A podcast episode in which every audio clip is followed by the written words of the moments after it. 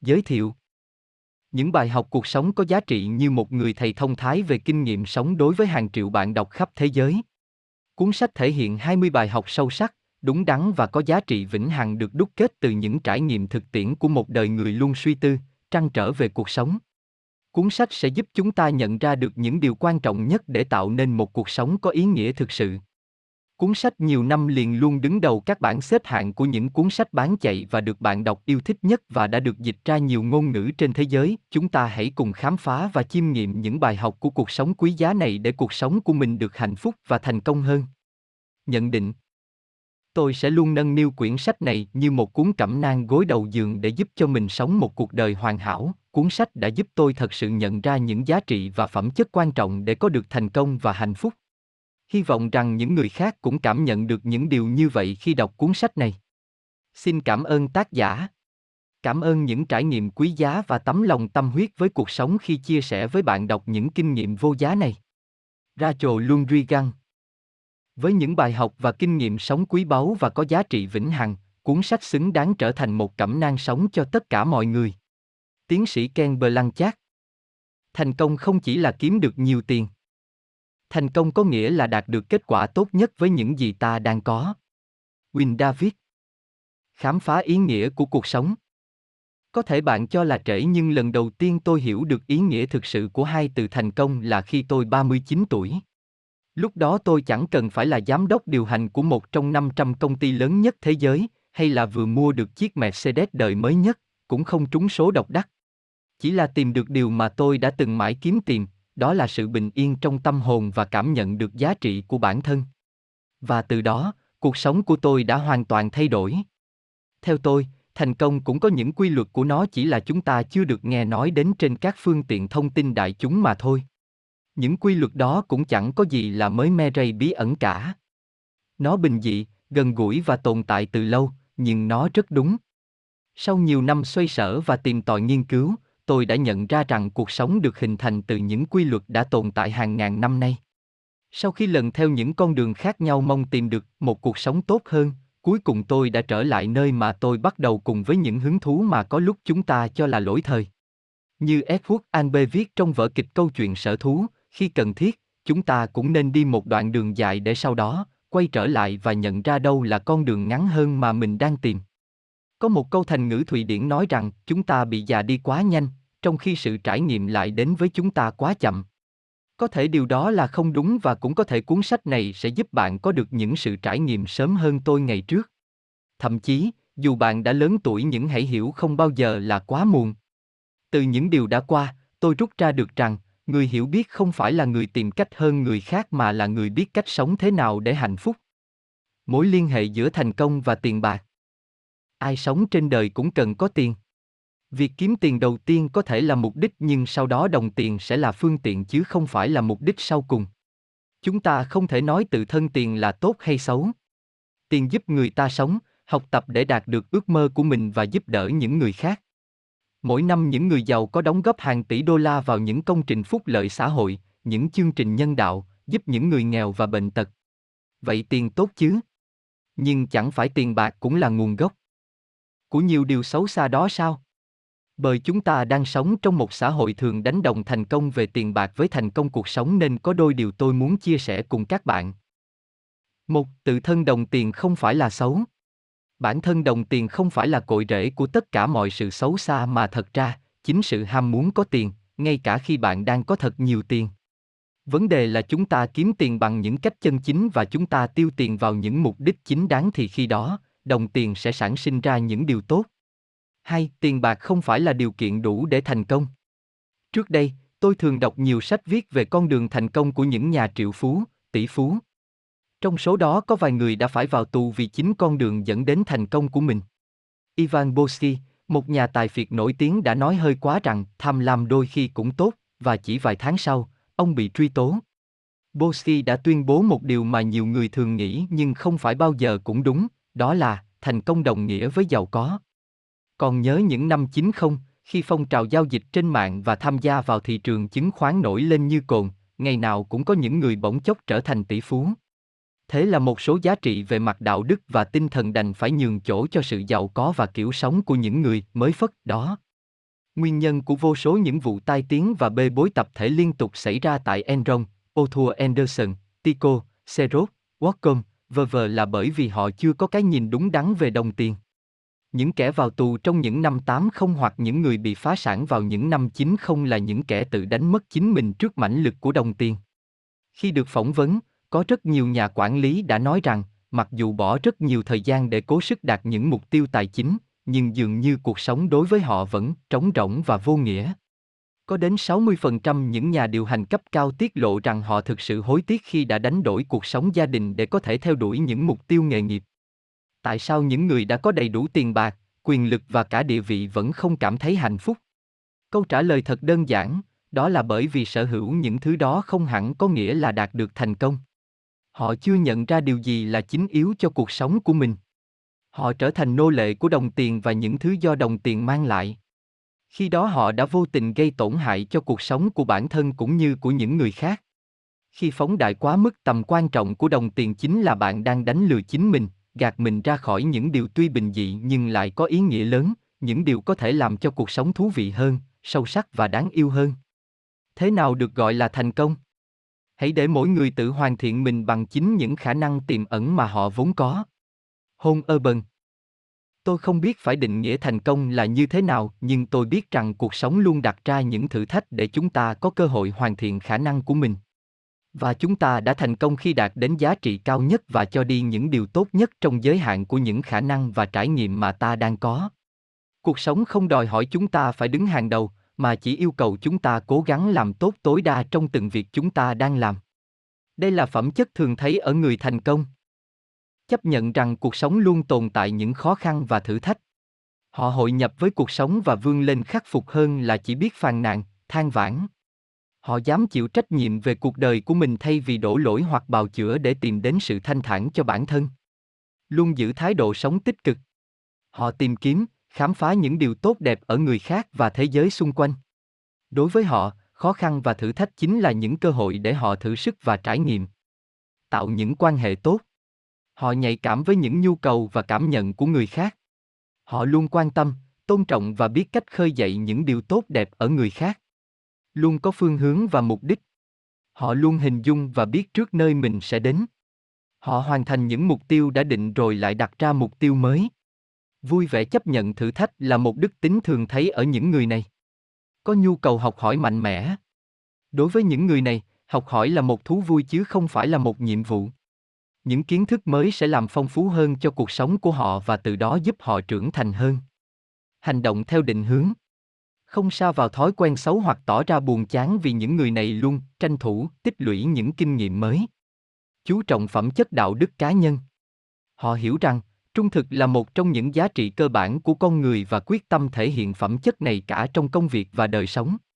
Hiểu được sự khác biệt giữa sống và tồn tại.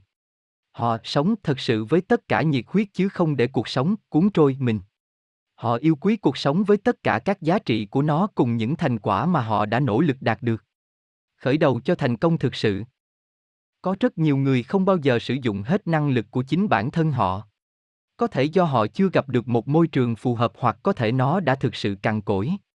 John Garner Trong cuộc sống ngày nay, mỗi chúng ta thường bị vây bọc bởi quá nhiều thông tin nó thúc giục chúng ta tìm kiếm những gì thích hợp nhất thời cho mình ở bên ngoài hơn là khai thác nội lực của chúng ta. Và thế là, khả năng của chúng ta vẫn bị chôn vùi. Mãi mãi chúng ta sẽ không bao giờ nắm bắt được những cơ hội đang đến với mình. Khám phá năng lực bản thân chính là một trong những thông điệp chính của cuốn sách này. Dù còn trẻ hay đã có tuổi, dù mới lớp 9 hoặc đã là tiến sĩ, chúng ta vẫn nên tìm hiểu và phát huy những tiềm năng của mình để sống tốt hơn trong mỗi con người chúng ta đều ẩn chứa những phẩm chất tốt đẹp có thể đưa ta đến thành công thực sự bất kể hoàn cảnh hiện tại là như thế nào thì những điều tốt đẹp nhất vẫn đang còn ở phía trước, bởi 90% năng lực để làm nên điều đó vẫn chưa được bạn phát hiện và sử dụng đến. Tim hang seo. Cuộc sống vốn khó khăn, và không phải lúc nào cũng công bằng. Cuộc sống vốn được hình thành từ một chuỗi những khó khăn. Bạn chỉ ngồi đây mà than vãn hay mạnh dạn đi tìm giải pháp vượt qua những khó khăn ấy. M. Scott Hạnh phúc không bỗng dưng mà có. Không phải lúc nào cuộc sống cũng diễn biến như chúng ta mong đợi. Có những thực tế mà chúng ta phải vượt qua để rồi rút ra những bài học cho mình, dù có thể muộn màng. Một trong những bài học đó là hạnh phúc không bỗng dưng mà có. Đó là một sự thật hiển nhiên mặc cho chúng ta có muốn hay không. Vậy chúng ta cứ mãi ngồi đó mà ca thán về những điều trái ý nghịch lòng, mãi ước mơ cuộc sống sẽ diễn ra như ý nguyện, hay chấp nhận cuộc sống như bản chất của nó và hiểu rằng hạnh phúc là do chính chúng ta tạo nên. Cuộc sống vốn khắc nghiệt. Khoảng 2.500 năm trước, Đức Phật đã thuyết pháp kinh tứ diệu đế, bốn điều chủ chốt, rất sâu sắc và đúng với thực tế. Điều đầu tiên, đời là bể khổ. Có thể nghĩ rằng ông là người đầu tiên nói lên điều đó, nhưng tôi cho rằng nhiều người đã nhận ra điều đó trước khi Đức Phật đề cập đến vì thật khó mà tin rằng cuộc sống của những cư dân đầu tiên trên trái đất chẳng có chút khó khăn nào. Bản chất cuộc sống vốn khắc nghiệt, nó luôn như thế và sẽ mãi mãi như thế. Khi hiểu và chấp nhận điều ấy thì chúng ta sẽ cảm thấy nhẹ nhàng hơn khi đứng trước những điều khó khăn, bất lợi không mong đợi. Một trong những khác biệt giữa người thành công và người thất bại là ở thái độ tiếp nhận khác nhau đối với những khó khăn của cuộc sống. Người thất bại thường né tránh hoặc cam chịu các trở ngại còn người thành công luôn đi tìm giải pháp, ngay cả khi phải chịu đựng khổ ải bởi họ tin rằng sẽ vượt qua. Rất nhiều người cứ mãi than vãn về những khó khăn của mình như thể trường hợp của mình là duy nhất và họ luôn cảm thấy cuộc sống của người khác dễ dàng hơn cuộc sống của họ. Trong suy nghĩ của họ, có vẻ như việc phàn nàn đó tưởng sẽ trút bớt trở ngại của mình lên người khác, và chính điều đó cũng thể hiện rằng họ chưa chấp nhận khó khăn là điều vốn có của cuộc sống. Thực ra sự than vãn đó chỉ làm họ yếu lòng hơn và muốn tránh thực tế. Ngay khi chúng ta chấp nhận sự thực, cuộc sống vốn khắc nghiệt, thì chúng ta cũng bắt đầu hiểu rằng, khi mỗi trở ngại đến cũng chính là một cơ hội đang đến. Thay vì để khó khăn đánh bại, chúng ta hãy đón nhận chúng như một cơ hội để rèn luyện bản lĩnh của chính mình. Nền công nghệ hiện đại đặt chúng ta vào một lối sống, ấn nút, nấu ăn, rửa chén, xem chương trình TV ưa thích, thậm chí tập thể dục cũng chỉ bằng một cái ấn nút. Thêm vào đó, mỗi ngày chúng ta phải tiếp xúc với hàng loạt những thông tin quảng cáo rằng bạn sẽ chẳng mất nhiều thời gian để có được một thân hình mong muốn, chỉ trong một thời gian ngắn, bạn có thể học thông thạo một ngoại ngữ, chẳng mấy chốc bạn sẽ trở thành một người nổi tiếng và giàu có. Các chuyên gia quảng cáo và tiếp thị đã, đang và sẽ tiếp tục dùng những hình thức giới thiệu như thế bởi họ hiểu rất rõ bản tính con người. Họ biết rằng hầu như chúng ta không chấp nhận thực tế khó khăn, luôn tìm cách né tránh hoặc muốn giải quyết vấn đề một cách nhanh chóng và dễ dàng. Nhưng thật ra mọi thứ đều có cái giá của nó, phải có sự đầu tư về thời gian, công sức, đôi khi có cả sự hy sinh và chấp nhận những mất mát. Và không phải lúc nào cuộc sống cũng công bằng. Năm 1981, từ những trải nghiệm của mình, Harold Kushner đã viết cuốn Khi điều không may xảy đến với người tốt, dành cho những người từng bị cuộc sống làm tổn thương, rằng nếu cuộc sống công bằng thì đáng lẽ ra họ phải được nhận lại phần nào những gì mà họ đã cho đi. Đó là một trong những cuốn được nhiều người đọc nhất vào những năm 1980. Nó thuộc loại kinh điển vì gắn liền với một trong những câu hỏi phổ biến xưa nay là tại sao mọi chuyện lại xảy đến với tôi? Kushner có một cậu con trai tên là Aaron, lẽ ra gia đình họ có thể sống vui vẻ và hạnh phúc bên nhau. Thế nhưng vào năm Aaron được 3 tuổi, các bác sĩ chẩn đoán cậu bé mắc bệnh Rogeria, một loại dịch lây lan rất nhanh và chưa có thuốc chữa trị. Cậu bé phải chịu những đau đớn về thể xác suốt 11 năm và mất năm 14 tuổi, còn cha mẹ cậu không bao giờ quên được những mất mát tinh thần đó. Dường như chúng ta, nhất là những người tốt, thường gặp những điều không may hơn những điều lành và trước những tình cảnh như vậy, mọi người thường cho rằng cuộc sống không phải lúc nào cũng công bằng. Không ai trong chúng ta có thể tránh né được khó khăn nhưng chúng ta có thể học cách kiểm soát nó. Chúng ta có thể lựa chọn không để cho khó khăn hạ gục, nhấn chìm ta trong biển khổ bằng cách chấp nhận nó như một thực thể cuộc sống và trưởng thành từ nó. Chúng ta sống trong một thế giới không hoàn hảo với những con người không hoàn hảo. Trong thế giới không hoàn hảo đó, chúng ta không hề đơn độc. Mọi người cùng chia sẻ những tổn thương, nỗi đau và mất mát của riêng mình. Quan trọng không phải người ta có bao nhiêu khó khăn mà chính là người đó đã vượt qua những khó khăn đó như thế nào. Khi bị tổn thương, dù là thể chất hay tinh thần, điều cần thiết là tìm ra ý nghĩa từ nỗi đau đó. Như Benjamin Franklin đã từng viết, chính những điều gây tổn thương ta sẽ dạy ta. Theo ông, bất cứ nỗi đau nào cũng mang đến cho chúng ta một sự trải nghiệm nào đó, chỉ là chúng ta có sẵn lòng đón nhận, học hỏi từ nó hay không mà thôi. Thành công đích thực được xác định qua cách chúng ta đương đầu với nghịch cảnh, trốn chạy hay đối đầu, chấp nhận đầu hàng hay quyết tâm chiến thắng nó. rất cần ở bạn một lòng can đảm. Một số người luôn bị lệ thuộc vào những yếu tố bên ngoài. Họ dễ dàng thành công khi tất cả những điều thuận lợi. Nhưng họ nhanh chóng mất tinh thần và ngã quỵ ngay khi bị nghịch cảnh cản lối. Họ dường như không hiểu rằng đứng trước khó khăn, chúng ta phải tự mình quyết định sẽ để khó khăn nhấn chìm hay vượt lên nó. Để có thể đứng vững trước thực tế khắc nghiệt đòi hỏi ở chúng ta một nghị lực. Winston Churchill cho rằng, can đảm là phẩm chất đầu tiên mà một người cần có bởi vì đó chính là nền tảng cho sự hình thành những phẩm chất khác. Ở đây ông không có ý đề cập đến sự can đảm của những con người phi thường mà chính là sự can đảm dám đưa ra những quyết định cần thiết trước sự khắc nghiệt của cuộc sống đời thường. Paul Tillich, nhà thần học nổi tiếng, tác giả cuốn hiện thân của sự can đảm, khi được yêu cầu giải thích cụ thể hơn về ý nghĩa của sự can đảm này, đã nói can đảm là dám nói vâng với cuộc sống cho dù nó khắc nghiệt đến mức nào. Can đảm là biết mỉm cười dù số phận trớ trêu thế nào đi nữa. Cuộc sống khắc nghiệt và vốn không công bằng, nhưng điều đó không có nghĩa là cuộc sống không có những nét tươi đẹp, thú vị và đáng yêu nếu bạn biết cách tìm và nhận ra nó. Hãy đón nhận những khó khăn, bất hạnh như là một phần tất yếu của cuộc sống, hãy ngẩng cao đầu, nhìn thẳng vào nó và nói, ta sẽ mạnh hơn ngươi. Ngươi không thể thắng được ta. An Lender Cuộc sống luôn có những niềm vui và những thú vị bất ngờ. Trong tất cả những tặng vật mà tạo hóa ban tặng cho con người thì nụ cười được xếp ở vị trí đầu tiên. Norman Cushing Khám phá ý nghĩa sự cân bằng cuộc sống. Một buổi sáng nọ, tôi đang ngồi chỉnh sửa những câu từ lần cuối trước khi đưa bản thảo cho nhà xuất bản thì chuông điện thoại reo. Giọng một phụ nữ trẻ ở đầu dây bên kia vang lên. Cô Janet có nhà không ạ? À? Thưa không, Janet không còn sống ở đây nữa, tôi trả lời. Thế cô ấy chuyển đi từ khi nào? À, cô không biết sao? Janet đi Bolivia rồi. Cô ấy đến đó để nghiên cứu tập tục kết đôi của người da đỏ Inca. Chắc là ông lại đùa rồi, cô ta đổi giọng ngờ vực. Có lẽ là tôi đùa đấy và tôi nghĩ là cô đã gọi nhầm số rồi. Ồ, ông lạ quá đấy. Và tiếng gác máy nhẹ nhàng.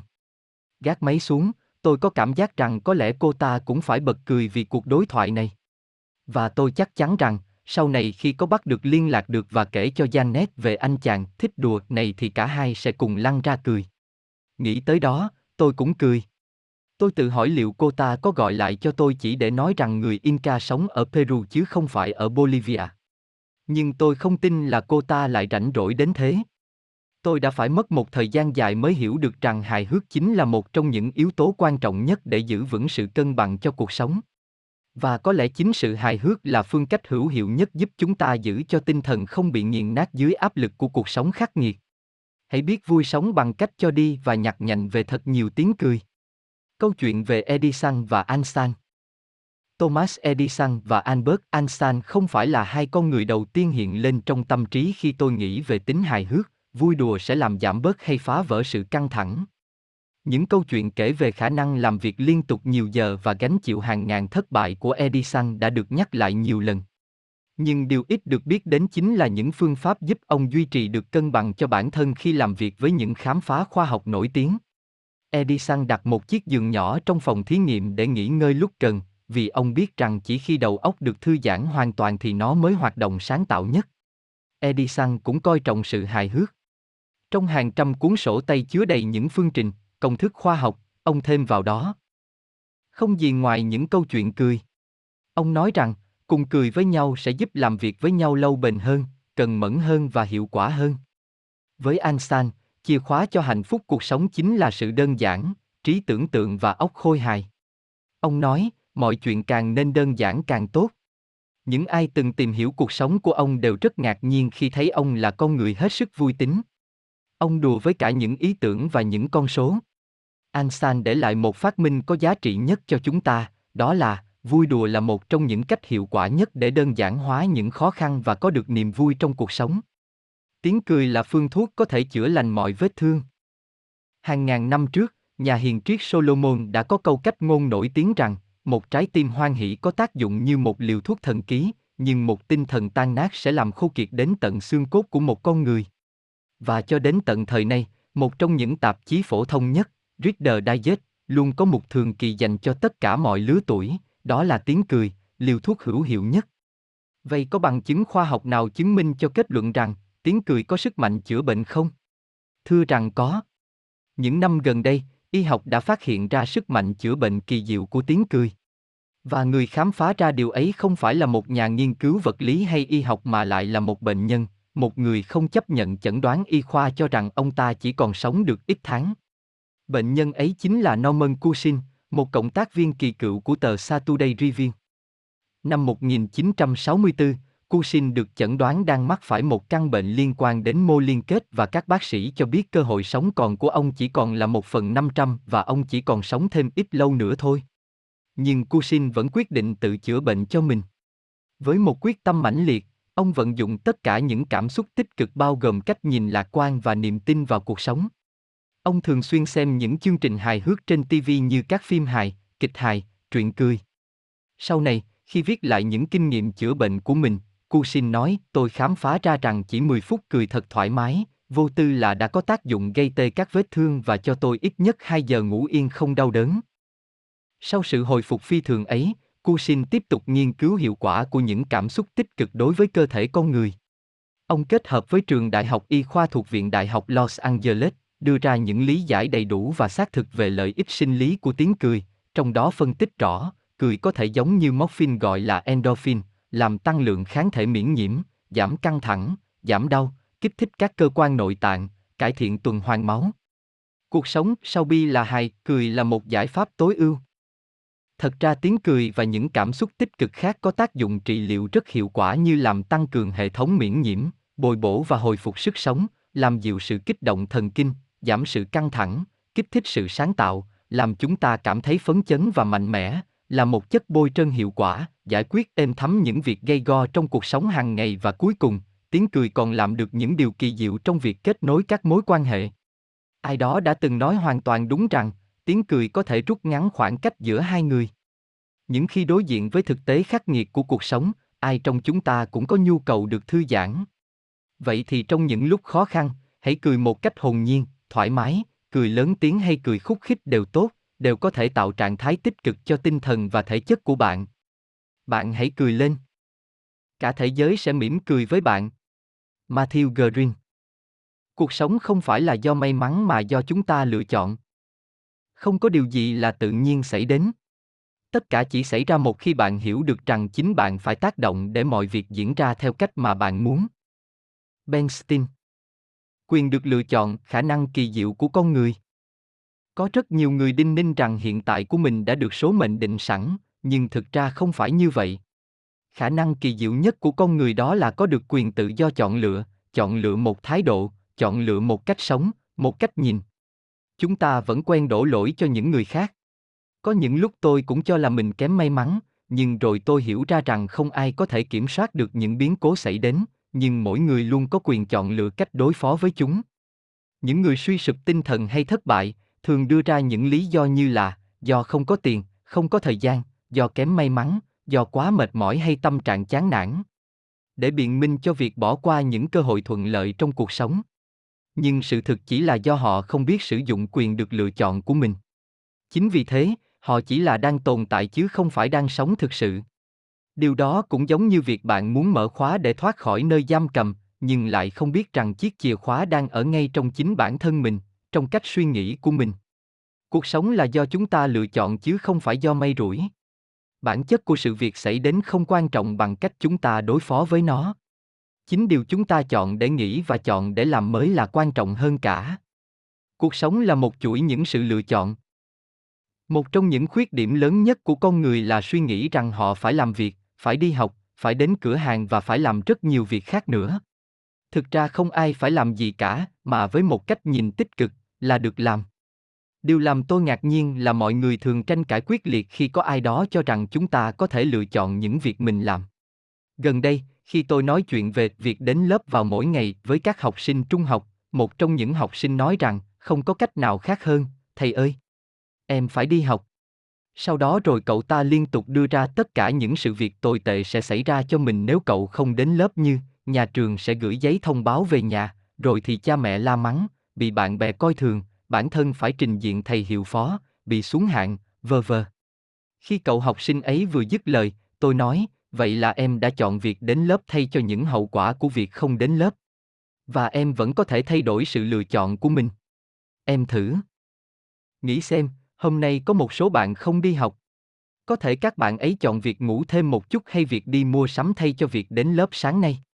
Còn em, em đã chọn việc đến lớp. Tất cả tùy thuộc vào cách chúng ta nhìn nhận vấn đề, hãy thấy rằng chúng ta luôn được chọn lựa thay vì bắt buộc phải. Trong bất cứ tình huống nào, chúng ta đều có quyền lựa chọn làm gì và nghĩ GT. Những lựa chọn quan trọng nhất được sinh ra đời và một ngày nào đó phải lìa đời đều không thuộc về sự lựa chọn của chúng ta.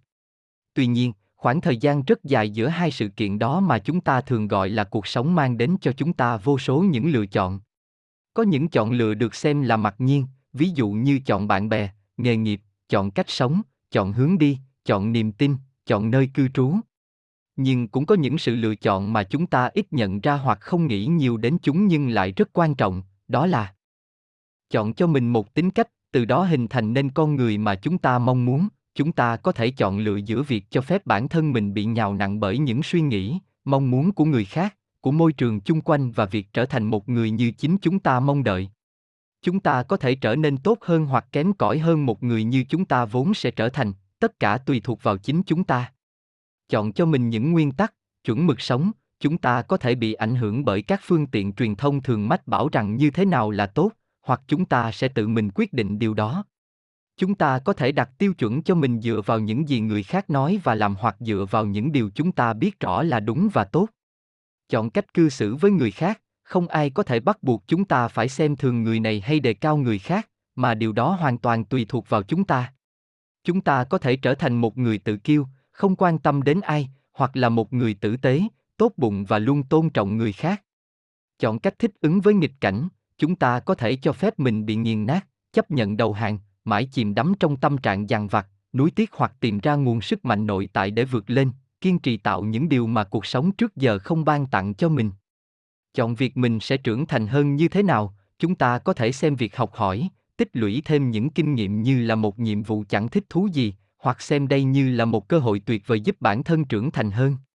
Chúng ta có thể chọn khép chặt những hiểu biết, suy nghĩ của mình trong một không gian chật hẹp hay luôn khám phá, tiếp thu những điều mới. Chọn những gì chúng ta sẽ thực hiện, sẽ hoàn thành, chúng ta có thể để cho hoàn cảnh và những người khác quyết định thay cho chúng ta, hoặc chính chúng ta sẽ đi tìm ý nghĩa đích thực của cuộc sống và sống hết mình vì mục đích ấy. Chọn niềm tin trong cuộc sống chúng ta có thể phớt lờ trạng thái tinh thần của mình hoặc xem tinh thần chính là một trong những yếu tố quan trọng hình thành nên cuộc sống của chính mình. Chọn một thái độ sống, đây là chọn lựa quan trọng nhất bởi nó ảnh hưởng đến mọi việc chúng ta sẽ làm và ảnh hưởng đến tâm trạng của chúng ta và người khác. Chúng ta không thể lựa chọn những biến cố xảy đến với chúng ta, nhưng chúng ta hoàn toàn có thể chọn lựa cách đối phó với những biến cố đó, can đảm đương đầu để vượt qua hay bị nhấn chìm, tất cả đều tùy thuộc ở thái độ của chúng ta lựa chọn quan trọng nhất cuộc đời chính là lựa chọn một thái độ. Khám phá vĩ đại nhất của con người chính là việc chúng ta có thể thay đổi cuộc sống của mình chỉ bằng cách thay đổi thái độ sống. William james. Chúng ta trở nên như thế nào tùy thuộc vào suy nghĩ của chính mình. Cuộc sống của tôi bị đảo lộn năm tôi mới 32 tuổi, khi ấy cuộc hôn nhân của tôi bị tan vỡ. Trong khi tôi vẫn còn mang trong lòng nỗi đau khổ đó thì người ta bảo với tôi rằng một người đàn ông không thể chăm sóc ba đứa trẻ và thế là các con tôi được đưa đến sống ở một nơi cách xa 400 dặm. Mọi lời nói của tôi lúc này đều không có ý nghĩa gì.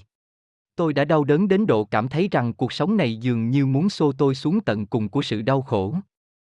Một thời gian sau, khi bắt đầu chậm rãi gắn lại những mảnh vỡ cuộc đời thì tình cờ tôi được đọc một cuốn sách có tựa là Ý nghĩa cuộc sống của con người, tác giả Victor Frankl.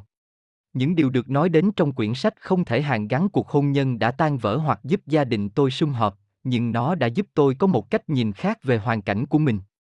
Một trong những điều giá trị nhất mà tôi học được là, người ta nghĩ và nhìn thế nào về những biến cố xảy đến quan trọng hơn chính bản thân những biến cố đó. Hoàn cảnh của Franco còn tệ hơn tôi nhiều nhưng bằng sức mạnh của ý chí, ông đã vượt qua tất cả. Franco là một trong hàng triệu người Do Thái bị nhốt trong trại tập trung Đức Quốc xã trong Thế chiến thứ hai. Chế độ Hitler đã tước đi của ông một gia đình hạnh phúc, một ngôi nhà xinh xắn, một công việc đầy hứa hẹn. Ông bị ném vào trại tù, nơi ông bị buộc phải trở thành một trong những con người hèn kém nhất. Franco tận mắt chứng kiến người bạn của mình bị giết, nhiều người đã phải tự tử, trong khi những người khác đang mất dần ý chí sống còn. Sau này, Franco viết rằng, giữa sự tàn bạo và đau đớn, điều làm cho ông bực bội và thất vọng nhất là nhìn thấy những người bạn tù cho rằng mình chẳng còn lý do và cơ hội nào để được tồn tại nữa, và rồi họ nhục dần ý chí và chấp nhận từ bỏ cuộc sống như một sinh vật sắp vào lò sát sinh. Ông nhận ra rằng có một điều mà trại tập trung không thể nào tước đi được, đó là việc lựa chọn cho mình một thái độ sống, một ý chí, đây cũng chính là điều có thể giữ vững khát vọng sống của ông, bất kể hoàn cảnh xấu đến thế nào. Victor Franco không chỉ đã sống sau khi trải qua sự tàn bạo của trại tập trung và của cả cuộc chiến, mà sau này ông còn trở thành một trong những nhà tâm lý học được kính trọng nhất thế giới. Ông đã giúp hồi sinh khát vọng sống của hàng ngàn người đang chực chờ từ bỏ cuộc sống này. Bằng cách chỉ cho họ thấy rằng họ vẫn còn có những lựa chọn, và giữa những lựa chọn ấy họ có thể tìm ra ý nghĩa mới cho cuộc sống của mình. Ông nói, chúng ta có thể từ bỏ tự do và phẩm cách của mình để mặc cho hoàn cảnh nhào nặng, ép buộc chúng ta hoặc chúng ta sẽ vượt lên trên hoàn cảnh bằng chính thái độ của mình. Điều cốt lõi là phải hiểu rằng, chúng ta sẽ trở nên như thế nào là tùy vào quyết định của chính chúng ta. Kể từ đó, tôi quyết định sẽ sống cùng với các con tôi. Tôi đã làm mọi thứ để chứng minh rằng một người đàn ông có thể nuôi nấng tốt ba đứa trẻ. Kết quả là, hai năm sau ngày ly hôn, cả ba đứa trẻ được trở lại sống với tôi. Và tôi thấy vui vì đã làm tốt nhất trong hoàn cảnh của mình. Tại sao thái độ lại quan trọng đến như vậy? Điểm khởi đầu cho mọi thành công là biết hình thành một thái độ sống tích cực. Khuyết danh Thái độ sống là chiếc khung định hướng cho những suy nghĩ của chúng ta, là cách nhìn, bao gồm cả những ý tưởng và cảm nhận của chúng ta về chính bản thân mình, về những người chung quanh, về hoàn cảnh và về cuộc sống nói chung. Một cách tổng quát, người có thái độ tích cực luôn mong đợi những điều tốt, còn kẻ có thái độ tiêu cực chỉ hướng đến những điều bi quan mà thôi. Thái độ sống của chúng ta có tác động giống như thỏi nam châm. Những suy nghĩ của chúng ta, dù tích cực hay tiêu cực sẽ định hướng hành động của chúng ta. Hiện tại mà chúng ta đang có hôm nay là kết quả của những thái độ ứng xử mà chúng ta đã chọn trước đây. Do đó, nếu muốn thay đổi hiện tại của mình thì điều đầu tiên chúng ta cần thiết phải làm ngay là tìm cách thay đổi cách nhìn của mình ở những vấn đề đang rắc rối nhất và đang không tìm được lời giải để có một cuộc sống hạnh phúc một, hãy suy nghĩ bằng một trung ương duy rộng mở một tư duy rộng mở là khởi đầu của sự tự khám phá và trưởng thành chúng ta không thể học thêm bất cứ điều gì mới cho đến khi chúng ta dám thừa nhận với chính mình rằng chúng ta chưa biết hết mọi thứ và có lúc đã sai lầm ewin J. Hôn. Tôi từng được học chuyên sâu môn triết ở trường đại học. Tất cả các buổi học đều bắt đầu với một bài học về logic là giúp chúng ta suy nghĩ một cách đúng đắn khi xem xét tất cả các mặt của vấn đề đã đi đến một kết luận hợp lý. Thầy luôn dạy chúng tôi rằng không bao giờ nghĩ rằng mình đã biết hết mọi thứ. Đó là khuyết điểm mà giới trẻ ngày nay thường hay gặp phải bởi họ thường nghĩ rằng mình đã là giỏi, đã biết hết trong khi thực sự mới chỉ biết được đôi chút. Ông giải thích với chúng tôi rằng một tư duy rộng mở chứa đựng một thái độ cầu tiến, luôn học hỏi và khám phá những điều mới mẻ. Càng học hỏi, càng trải nghiệm, chúng ta càng thấy mình còn nhiều điều chưa biết. Giá trị của một tư duy rộng mở chính là giúp chúng ta hiểu biết hơn và nhận biết được sự hạn hẹp của mình. Hai, hãy làm chủ những suy nghĩ của mình. Đừng để thế giới chung quanh ép bạn vào khuôn khổ của nó. Khuyết danh những phương tiện truyền thông trong các chương trình quảng cáo cố gắng áp đặt suy nghĩ của chúng ta nếu chúng ta thực sự quan tâm tới những gì đang xảy ra chung quanh thì chúng ta hoàn toàn có thể kiểm soát những suy nghĩ cũng như niềm tin và khả năng nhận biết những giá trị thực sự trong cuộc sống chúng ta có thể làm những việc mà chúng ta mong muốn hay tự suy nghĩ ra thay vì làm theo những việc mà người khác đang làm 3. Hãy suy nghĩ tích cực. Suy nghĩ tích cực giúp chúng ta nhận biết vị trí hiện tại của mình và định hướng một tương lai mà chúng ta hằng mong đợi. Wifer Alan Peterson ngay trong những giờ phút, mây mù bao phủ hay tối tăm không có hướng đi, chỉ cần một suy nghĩ tích cực sẽ có tác dụng xua tan mọi u ám, mang đến cho bạn những điều tươi sáng ngay lập tức, báo hiệu cho một ngày mai tốt đẹp. Bạn hãy tin vào điều đó và giữ vững suy nghĩ đó, đừng để những suy nghĩ tiêu cực chen vào, dù đối với hầu hết mọi người nó dường như là một điều xa vời. Họ trông chờ và nghĩ là phải có một phép màu nào đó hay một ai đó mới mang lại cho họ được điều tốt lành, chứ họ nghĩ bản thân họ thì không thể làm gì được. Có những người chỉ mới nghĩ rằng họ có thể làm được nhưng họ vẫn chưa thật sự tin vào điều đó, nên những suy nghĩ đó chợt đến lại chợt đi. Sự tự tin không phải là kết quả từ những tác động đơn lẻ ngẫu nhiên của suy nghĩ lạc quan mà lòng tự tin được hình thành qua quyết tân rèn luyện, được củng cố và cuối cùng trở thành một lối sống. Những người có suy nghĩ tích cực nhận biết sự đối kháng của những ý tưởng tiêu cực để đề phòng và không để bị chúng lôi kéo. Hơn nữa, họ còn biết cách chọn lọc những thông tin để hình thành những suy nghĩ và cách nhìn lạc quan trong cuộc sống trong mọi hoàn cảnh. Tất cả những điều tôi muốn nhắn nhủ với bạn là hãy suy nghĩ bằng một tư duy rộng mở, hãy làm chủ những suy nghĩ của mình và hãy suy nghĩ một cách tích cực. Những gì xảy đến với bạn trong cuộc sống không quan trọng bằng cách bạn ứng xử, đối diện với chúng. John Homer Miller Tạo thói quen tốt, chìa khóa dẫn đến thành công. Điểm khác biệt lớn nhất giữa người thành đạt và kẻ thất bại nằm ở sự khác biệt trong thói quen của họ. Ông Mandino Sức mạnh của thói quen Đã từ lâu, tôi thường nghe mọi người nói rằng chúng ta lệ thuộc vào thói quen của chính mình nhưng chẳng bao giờ thấy ai phản đối. Có lẽ do nó quá đúng. Thói quen thường bắt đầu với những hành động không có chủ định và được lặp đi lặp lại nhiều lần. Ban đầu chúng ta lặp lại hành động đó là thêm một lần chúng ta bổ sung, làm cho sợi dây đó thêm vững chắc. Kết quả là chúng ta trở thành nô lệ cho những thói quen của mình. Như nhà thơ người Anh John Dryden đã nói hơn 300 năm trước, đầu tiên, chúng ta tạo nên thói quen và sau đó chính thói quen thống trị và điều khiển chúng ta. Tính cách của chúng ta thực ra là sự tổng hợp của thái độ sống, thói quen và suy nghĩ của chúng ta. Trong mỗi chúng ta, thói quen chiếm một vị trí quan trọng. Khi sinh ra, chúng ta chưa có bất kỳ một thói quen nào mà thói quen được hình thành và phát triển thông qua sự lặp đi lặp lại của suy nghĩ và hành động theo thời gian. Vì thói quen là một phần không thể thiếu trong tính cách con người, chính vì vậy tôi không khuyên mọi người nên tránh những thói quen nói chung, mà chúng ta nên lưu ý tránh những thói quen xấu. Dù muốn hay không chúng ta cũng bị ảnh hưởng bởi thói quen thói quen tốt sẽ phục vụ, đẩy chúng ta hướng về phía trước, còn thói quen xấu sẽ chống lại ta, kéo chúng ta lùi lại cách thay đổi một thói quen xấu. Tôi luôn tin rằng một thái độ chưa đúng, một thói quen xấu luôn có thể thay đổi được. Vấn đề duy nhất là chúng ta có quyết tâm hay không? Tôi không có ý nói rằng tất cả những thói quen xấu bằng sức mạnh của ý chí cùng với một thái độ tích cực hơn đã được chứng minh là hoàn toàn có thể, như trường hợp của benjamin franklin. Trong cuốn tự truyện nổi tiếng của mình, franklin đã thuật lại phương pháp giúp ông giảm hiểu những tật xấu của mình và thay thế chúng bằng những thói quen tốt hơn. Trước tiên, ông lập một danh sách gồm 13 đức tính mà ông muốn có, sắp xếp thứ tự theo sự quan trọng và viết mỗi đức tính lên một trang riêng trong cuốn sổ tay nhỏ. Ông tập trung rèn luyện mỗi đức tính trong một tuần. Nếu kết quả chưa tốt, ông đánh những dấu đen nhỏ bên cạnh. Ông liên tục thực hiện đều đặn như vậy cho đến khi ông không cần đánh dấu đen nữa. Bằng cách này, những thói quen mới, tốt đẹp đã lần lượt thay thế những thói quen xấu của Franklin thói quen tốt sẽ tạo nên sự khác biệt trong mọi việc chúng ta làm. Phil Wonpert Biết quý trọng những điều đang có. Đừng than phiền về những điều bạn chưa có. Hãy vui với những gì bạn đang có. Hát Stanley Giúp Bạn thực sự quan tâm đến điều gì? Nhà triết học Arthur Schopenhauer từng có câu nói thật chí lý, chúng ta ít khi nghĩ đến những điều chúng ta đã và đang có, mà chúng ta luôn tự đau khổ, dằn vặt về những điều chúng ta chưa có và muốn có. Chính vì thế mà xã hội chúng ta lúc nào cũng nảy sinh biết bao nhiêu phiền toái. Một lần tôi thử yêu cầu các sinh viên cố gắng không phàn nàn về bất kỳ điều gì trong suốt 24 giờ tới. Ngay lập tức, tôi nhận được lời phàn nàn về điều mình vừa đưa ra bởi vì hầu như các sinh viên đều nghĩ rằng họ không thể vượt qua được thử thách đó.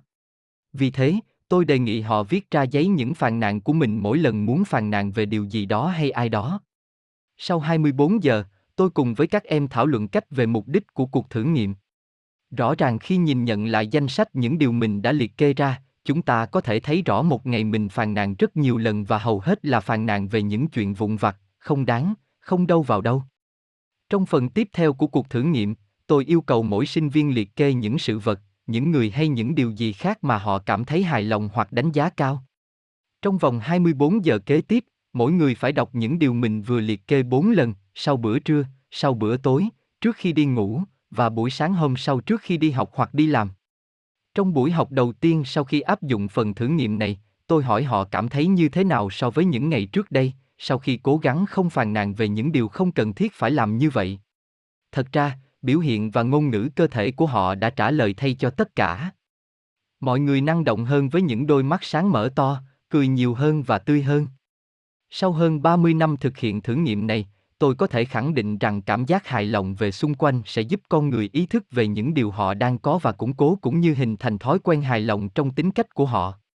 Tôi nghĩ bạn cũng thử lập một danh sách của những điều mình cảm thấy hài lòng và mỗi ngày dành ít phút để đọc hết một lượt để nhắc nhở về những điều tốt đẹp mà mình đang có. Đó là bước khởi đầu cho một cách nhìn lạc quan điều rất cần cho thành công của bạn.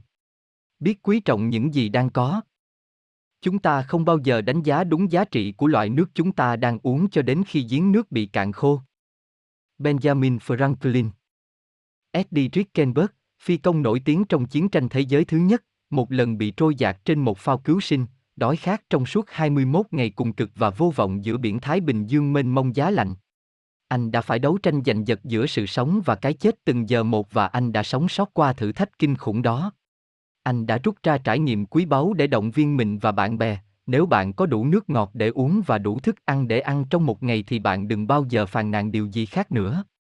Eddie nhận ra trong thời gian 21 ngày đó, khi cái chết cận kề, anh mới hiểu rằng anh đã may mắn đến giường nào. Thế nhưng một số người lại rất thường hay phàn nàn về những chuyện lạc vặt trong khi người khác lại cảm ơn cuộc sống đã cho họ chính điều đó. Vậy có phải là họ thực sự chẳng vui gì với cuộc sống chung quanh hay đó chỉ là do thói quen mà thôi? Trong nhiều nhà thờ của người xứ Cromwell ở nước Anh, có hai từ đã được khắc lên những vách tường đá, đó là Thiên èn thăng, hãy suy nghĩ và cảm ơn. Tôi mong ước hai từ đó được treo khắp nơi, trong nhà, trên xe, trong trường học và nơi làm việc. Chúng sẽ nhắc ta suy nghĩ về những điều mà chúng ta đang có. Đâu đó trong ký ức của mình, chúng ta vẫn thầm cảm ơn những người đã từng nâng đỡ tinh thần của chúng ta, chỉ bảo và giúp ta nhìn thấy điều tốt đẹp của chính mình. Nhờ họ, chúng ta làm việc chăm chỉ hơn, hoàn thành nhiệm vụ tốt hơn và cảm nhận cuộc sống trọn vẹn hơn. Thế nhưng chúng ta có nói lời cảm ơn với họ chưa? Chúng ta thường dễ thốt ra những lời than vãn, dễ bộc lộ sự giận dữ của mình nhưng lại hay ấp úng mỗi khi muốn nói lời cảm ơn một người nào đó đó là do chúng ta đã quen phàn nàn và không vừa lòng về tất cả những điều mà chúng ta gặp phải nếu chúng ta vượt qua được thói quen suy nghĩ đó thì chỉ một lời nói cũng làm cho chúng ta và người mà ta đang cảm ơn đều cảm thấy vui và thoải mái. Hãy nhớ rằng, chỉ trong một khoảnh khắc, chúng ta có thể làm nên một ngày thật đặc biệt cho người khác và cho chính mình đơn giản chỉ bằng cách thể hiện lòng biết ơn của chúng ta. Vấn đề không phải là ta có bao nhiêu, mà là chúng ta cảm nhận về những điều chúng ta đang có như thế nào. Charles spurgeon trân trọng những giá trị của cuộc sống hãy đối xử với người khác đúng theo cách mà bạn mong muốn họ đối xử với mình. Matthew. Ý nghĩa của việc trân trọng cuộc sống. Albert swift một người đã từng đoạt giải nobel hòa bình về những hoạt động nhân đạo một trong những nhân vật vĩ đại nhất từ trước tới nay một người được xếp vào cùng hàng với Socrates, Lincoln, Gandhi và mẹ Teresa, đã đấu tranh trong nhiều năm liền cho việc hình thành một triết lý cơ bản, đó là ý nghĩa của việc thể hiện sự trân trọng những giá trị của cuộc sống. Điều đó có nghĩa là cuộc sống tự bản thân nó là thiên liêng, và nhiệm vụ của chúng ta là yêu mến nó. Suez nhận thấy rằng có quá nhiều người đã sống đến cuối đời mình mà chưa một lần biết đến ý nghĩa và giá trị của cuộc sống. Theo Suez, cuộc sống luôn mang đến những món quà tuyệt vời mà chúng ta nên trân trọng và giữ gìn điều đó được thể hiện qua tình yêu thương đối với cuộc sống và cả sự biết ơn đối với những điều sau chính bản thân cuộc sống chúng ta những người xung quanh ta những nét đẹp tự nhiên của tạo hóa thiên nhiên những bí mật cuộc sống mà chúng ta sẽ từng bước khám phá cảm nhận và thấu hiểu sự trung thực và chính trực của bản thân chúng ta trong mọi việc Triết lý của suy Suez chính là nền tảng mà những người thực sự mong muốn có được một cuộc sống hạnh phúc tin tưởng và hướng đến. Họ chấp nhận những gì mà cuộc sống mang đến, họ trân trọng và xem chúng như món quà mà cuộc sống ban tặng cho họ. Bốn yếu tố hình thành nên sự tôn trọng. Như tôi đã nói, những quy luật mà tôi chia sẻ với các bạn không có gì là mới mẻ hay bí ẩn cả. Chúng tôi đã tồn tại từ rất lâu, rất gần gũi, quen thuộc và giá trị cũng như ý nghĩa của chúng đối với chúng ta là rất lớn, không hề cũ với thời gian. Chỉ có điều là đôi lúc chúng ta đã quên đi hay vô tình không để ý, không nhận ra. Ngày nay, chúng ta chỉ nghĩ đến bản thân mình, chỉ lo cho những vấn đề của riêng mình mà quên mất việc thể hiện sự quan tâm, chia sẻ đến những người xung quanh, điều mà trước nay vẫn được xem là bình thường. Dù thế nào đi nữa, thể hiện sự quan tâm lẫn nhau và biết trân trọng cuộc sống vẫn luôn là yếu tố đầu tiên đem lại một cuộc sống tốt đẹp một cách cư xử Nếu chúng ta không tìm ra được cách cư xử như thế nào cho đúng thì cuộc sống của chúng ta sẽ trở nên khô cứng và thiếu tình người. George Bernard Shaw Chúng ta có thể cư xử với nhau thật nhã nhặn, quan tâm và tôn trọng lẫn nhau, nhưng dù với tên gọi nào thì cách cư xử của chúng ta sẽ cho biết chúng ta là ai. Và cách chúng ta cư xử với người khác sẽ là yếu tố chính mang đến thành công cho chúng ta. Rất lâu rồi, Edmund Burke, một chính khách người Anh đã nói, cách chúng ta cư xử với nhau còn quan trọng hơn cách chúng ta cư xử những điều luật mà chúng ta đặt ra. Nói cách khác, nếu tất cả chúng ta biết thể hiện sự tôn trọng đối với người khác, thì đâu cần đến luật lệ để chỉnh sửa tư cách đạo đức chúng ta. Cuộc sống tốt đẹp hơn khi chúng ta biết cư xử với nhau bằng sự tôn trọng. Chuyên gia về quan hệ quần chúng Henry C. Roger, trong bài bình luận về cách cư xử, năm 1984, đã nói, nếu cách xử sự là một con vật, thì nó sẽ là loài vật nguy hiểm. Lời bình của Roger là tiếng chuông cảnh báo về thực trạng đáng buồn hiện nay. Ông nói, tôi không thể hiểu làm thế nào mà mọi người không nhận thấy rằng, cách xử sự tốt là một trong những chìa khóa quan trọng nhất để thành công. Điều này hoàn toàn khác với sự lãnh đạm. Một số người cố tình gây ấn tượng với những người khác bằng cách làm ra vẻ lãnh đạm là hoàn toàn sai lầm. Điều đơn giản mà nhiều người không nhận ra là, cách tốt nhất có thể gieo ấn tượng cho người khác là hãy đối xử với họ theo cách mà chúng ta mong muốn họ đối xử với chúng ta, đó là sự tôn trọng. Thế giới tốt đẹp hơn, chúng ta là người tốt hơn và cảm thấy thanh thản hơn khi chúng ta có những cách cư xử tốt.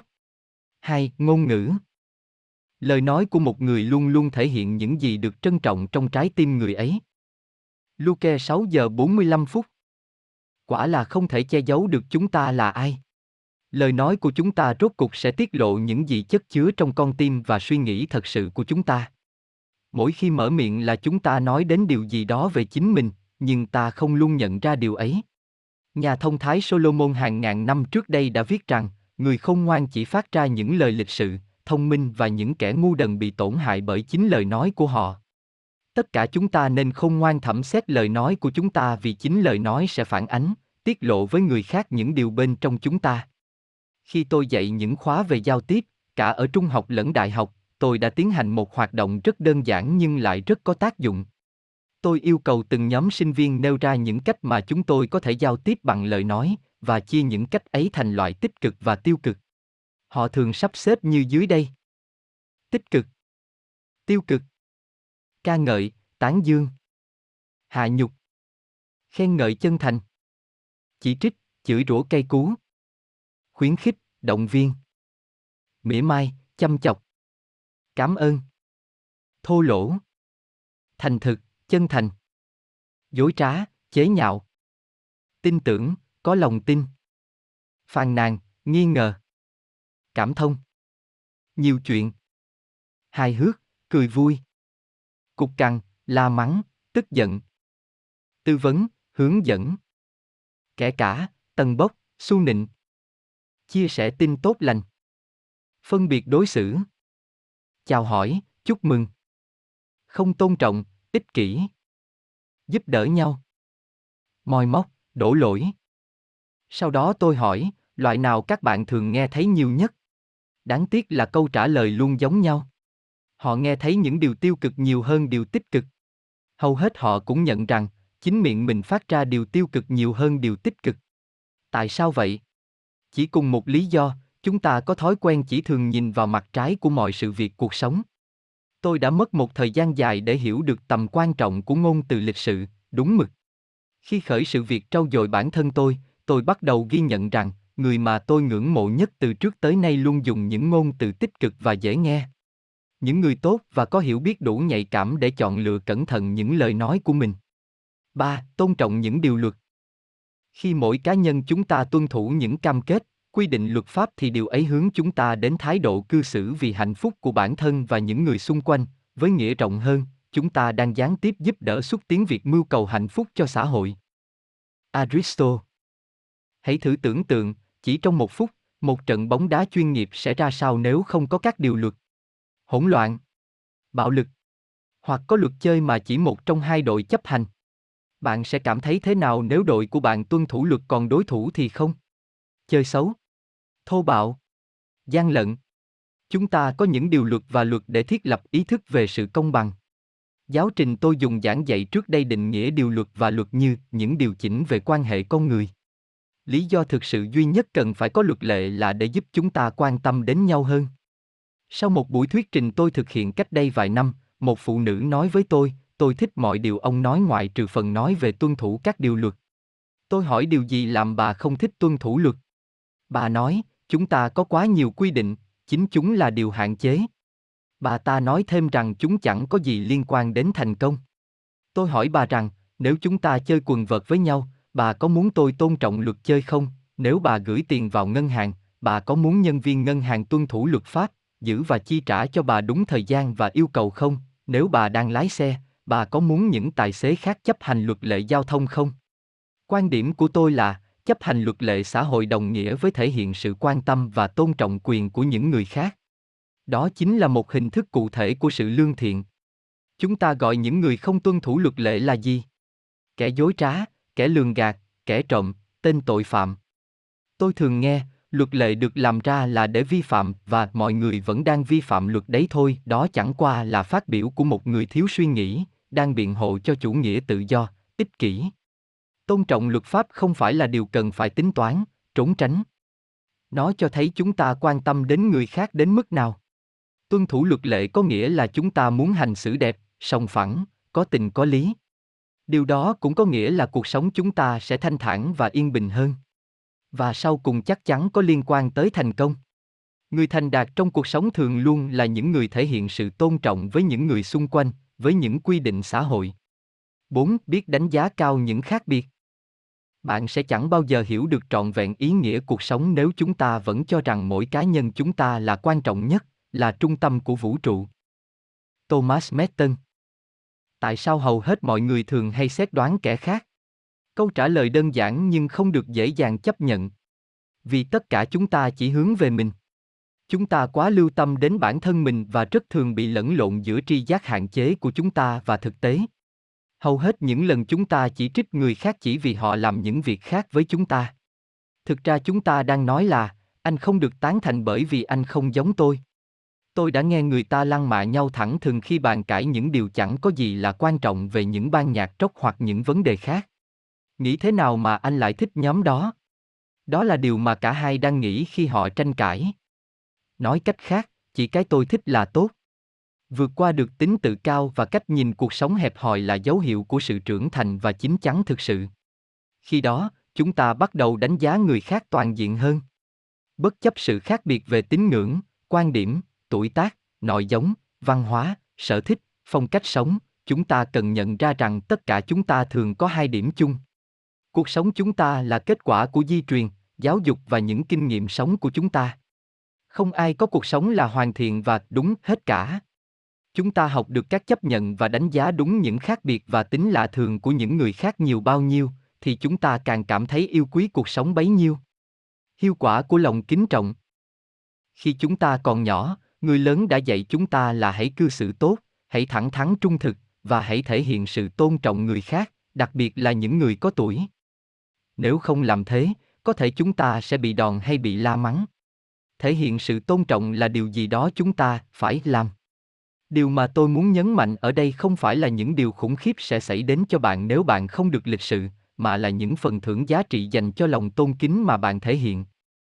Chúng ta phát triển những kỹ năng và tập quán xã hội một cách hiệu quả.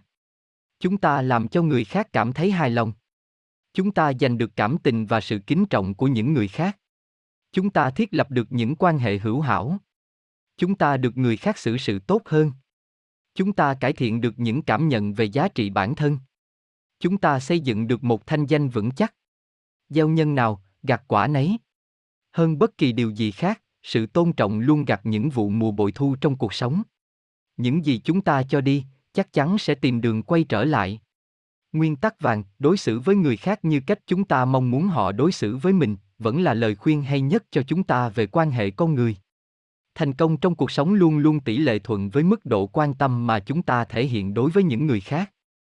Ao Nai tin Trung thực là cách tốt nhất sự trung thực là nền tảng cơ bản giữ cho những mối quan hệ được bền vững. Ramsey Clark Trung thực, ứng xử cao nhất của sự tôn trọng.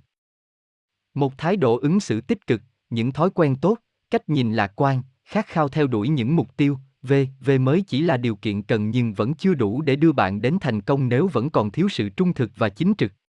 Bạn sẽ chẳng bao giờ cảm nhận trọn vẹn những giá trị của bản thân khi chưa tìm thấy sự bình an trong tâm hồn mình. Viên đá đầu tiên và cần thiết nhất của nền tảng đó là sự trung thực. Vì sao tôi lại xem trong tính trung thực đến thế? Đó là bởi vì tôi đã phải mất một thời gian rất dài mới có thể nhận ra rằng sự trung thực chính là phần còn thiếu sót trong nỗ lực tìm kiếm sự thành công và hoàn thiện bản thân tôi. Tôi không phải là một kẻ hay nói dối, một kẻ tham lam, một tên trộm mà tôi chỉ là thiếu tính trung thực mà thôi. Giống như nhiều người khác, tôi cũng quan niệm ai cũng thế cả mà, một chút không trung thực không có gì là xấu cả. Tôi đã tự lừa dối mình. Dù muôn màng, nhưng rồi tôi cũng khám phá ra rằng không trung thực là một điều rất tệ hại và để lại một hậu quả không lường. Ngay sau đó, tôi quyết định sẽ ngay thẳng, chính trực trong tất cả mọi việc. Đó là một lựa chọn quan trọng làm thay đổi cuộc đời tôi. Hãy dũng cảm đấu tranh chống lại sự không trung thực. Mỗi ngày, tôi phải tự đấu tranh với chính mình để giữ tính trung thực trong trận chiến vô hạn giữa cái đúng và cái sai, cái tốt và cái xấu vốn có trong cuộc sống này. Đáng buồn là mọi hình thái của sự không trung thực vẫn cứ ngày ngày vây quanh chúng ta. Thế giới quảng cáo bủa vây chúng ta bằng những thông điệp mập mờ của sự không trung thực. Để tạo ấn tượng tốt đối với người khác, chúng ta có khuynh hướng xây dựng một hình ảnh khác với con người thực của mình. Một lý do nữa khiến tất cả chúng ta phải đấu tranh chống lại sự không trung thực là chúng ta thường không muốn phải làm việc vất vả nhưng lại muốn hưởng thụ nhiều. Những thành công thực sự đều đòi hỏi phải có sự nỗ lực bền bỉ và sự quyết tâm, trong khi đó, những thông điệp quảng cáo đến với chúng ta thường nói rằng với sự phát triển của xã hội ngày nay thì chúng ta hoàn toàn xứng đáng được tận hưởng mà không nhất thiết phải mất nhiều công sức. Những câu hỏi chẳng hạn như, tại sao chúng ta lại không sao chép những gì người khác đã làm để công việc được mau chóng và dễ dàng hơn? Tại sao lại phải tuân theo những nguyên tắc giao dịch trong kinh doanh, trong khi chỉ một chút gian lận là có thể giúp tiến nhanh đến thỏa thuận hơn và mang lại nhiều lợi nhuận hơn? Những điều đó khiến chúng ta dễ dàng xa lầy vào suy nghĩ tai cũng thế cả mà, và từ đó cho phép mình trượt dài trong những thói quen xấu. Những lợi ích của sự trung thực. Có được sự bình yên trong tâm hồn. Nếu ai đó hỏi tôi sẽ làm gì khi bắt đầu cuộc sống với một lần nữa, tôi sẽ trả lời rằng, tôi sẽ trung thực với chính mình, với những điều tôi sẽ làm, không vì điều gì, mà vì chính tôi. Thỉnh thoảng khi nhìn lại cuộc đời mình, tôi cảm thấy xấu hổ về những điều không trung thực của mình. Phải mất một thời gian dài tôi mới nhận ra rằng sự không trung thực là tâm điểm của mọi sự xấu xa và tôi phải trả giá về tinh thần nhiều nhất. Từ khi thực hiện lời cam kết đó, tôi cảm nhận được một sự bình yên trong tâm hồn mà tôi từng nghĩ là không thể nào có được. Duy trì và phát triển những mối quan hệ tốt. Bất kỳ một thói quen tốt nào cũng rất cần thiết cho sự thành công của bạn và đó cũng là nền tảng hình thành nên tính cách của bạn. Tính cách của bạn cùng với sự trung thực giúp gắn kết những mối quan hệ. Yếu tố cơ bản nhất của một mối quan hệ tốt là lòng tin, bất kể đó là quan hệ bạn bè, hôn nhân, gia đình, kinh doanh, giáo dục hoặc bất cứ một lĩnh vực nào khác sự trung thực và lòng tin tạo nên một môi trường thuận lợi cho những mối quan hệ tốt đẹp phát triển một cách bền vững. Hạn chế ảnh hưởng đến tinh thần và thể chất. Nếu không trung thực là căn nguyên của nhiều vấn đề rắc rối tâm lý, suy sụp tinh thần, thì trung thực chính là nguồn gốc của sức mạnh tinh thần. Không trung thực sẽ làm suy yếu hệ thần kinh của chúng ta trong khi trung thực lại làm tăng được sức mạnh của chúng. Một người chính trực luôn cảm thấy thoải mái và tự tin, họ chẳng phải toan tính lừa dối tội lỗi chẳng phải lo lắng tranh giành, chẳng phải ân hận, phiền muộn vì những điều đã qua, những ham muốn thấp hèn. Trở thành người đáng tin cậy. Điều trung thực cao hơn tất cả là hãy trung thực với chính mình. Shakespeare Nếu Shakespeare không chọn nghề viết văn, ông đã có thể trở thành một trong những triết gia tâm lý học nổi tiếng nhất của lịch sử. Chính sự thấu hiểu sâu sắc về thái độ ứng xử của con người đã tạo nên sức mạnh trường tồn cho những tác phẩm của ông. Câu thơ nổi tiếng trên khuyên chúng ta hãy là người đáng tin cậy, là con người trung thực. Sống trung thực là một trong những quyền tự do lựa chọn của chúng ta. Khi chúng ta thực hiện sự chọn lựa ấy, chúng ta trở thành người chúng ta muốn. Chúng ta cảm thấy hài lòng và tự tin hơn bất cứ lúc nào trước đây. Đó chính là ý nghĩa của việc trung thực với chính mình. Sự bình an trong tâm hồn nằm trong bản thân của mỗi người. Những vũ khí bảo vệ nó không phải là gươm giáo hay mộc đỡ, mà là một sự trung thực không một vết nhơ, trung thực ngay cả với lỗi lầm của mình. Đó là cuộc chiến đấu không kém phần dũng cảm so với bất kỳ cuộc chiến đấu nào. Di, Di, Russer. Sức mạnh của lời nói. Trên đời này ít có điều gì có tác dụng mạnh mẽ hơn một sự khích lệ tích cực. Đó có thể là một nụ cười, một lời nói động viên chân tình lạc quan, hay một sự chia sẻ đúng lúc. Richard M. Devos Câu chuyện về hai người bạn Năm 25 tuổi, tôi bắt đầu công việc dạy học. Một người bạn đồng nghiệp hơn tôi khoảng 8 tuổi đã tận tình chỉ dẫn cho tôi lúc tôi còn rất ngỡ ngàng với nghề. Tôi cảm thấy thật vinh hạnh vì anh ấy là một nhà giáo xuất chúng, và tôi biết mình có thể học được nhiều điều từ anh ấy. Tôi luôn biết ơn những điều phê bình của anh khi anh chỉ cho tôi thấy tôi đã làm sai điều gì và giải thích lý do tại sao một số sinh viên không thích tôi. Khi đã là bạn bè, những lời khuyên của anh đã động viên rất nhiều cho cuộc sống của tôi. Tôi cảm thấy cần phải hoàn thiện mình hơn nữa, vừa về chuyên môn vừa về phong cách sống. Nhưng tôi vẫn thấy mình không tự tin lắm và không biết mình còn phải cố gắng thế nào nữa và đến bao giờ mới trở thành một người hoàn thiện thật sự. Một người bạn khác chuyển đến khi tôi dạy đã được 6 năm. Anh ấy tên là Tim Hansel. Điểm nổi bật ở anh là anh luôn thu hút sự chú ý của các sinh viên trong những giờ học của mình. Tôi rất thắc mắc và muốn tìm hiểu xem sức lôi cuốn của anh nằm ở đâu mà anh đã làm được điều tuyệt vời đó. Do chúng tôi dạy cùng một bộ môn và cùng một nhóm chuyên môn nên chúng tôi gặp nhau hàng ngày. Tôi không mất nhiều thời gian để tìm ra lời giải đáp cho mình. Qua trò chuyện, tôi nhận thấy anh có một tài năng đặc biệt khơi dậy những điều tốt đẹp ở người khác. Thay vì nói về lỗi lầm và khuyết điểm của các sinh viên, anh rất thường nhấn mạnh vào thành quả hoặc vào khả năng có thể phát triển được của họ. Đối với tôi cũng vậy, Tim nói rằng anh ngưỡng mộ về những tâm huyết của tôi đối với nghề, rằng những nỗ lực của tôi chắc chắn sẽ được đền đáp xứng đáng. Anh thường tán dương việc sinh viên quý mến tôi như thế nào, rằng chúng được học biết bao điều hữu ích từ những giờ lên lớp của tôi ngoài những kiến thức trong sách giáo vở. Những lúc trò chuyện về các vấn đề trong cuộc sống, anh giúp tôi nhìn ra những điều mà tôi chưa từng chú ý đến, tôi đã và đang làm tốt vai trò của một người thầy lẫn tư cách của một con người chân chính. Vậy chúng ta có thể thấy điểm khác biệt nào trong hai người bạn trên?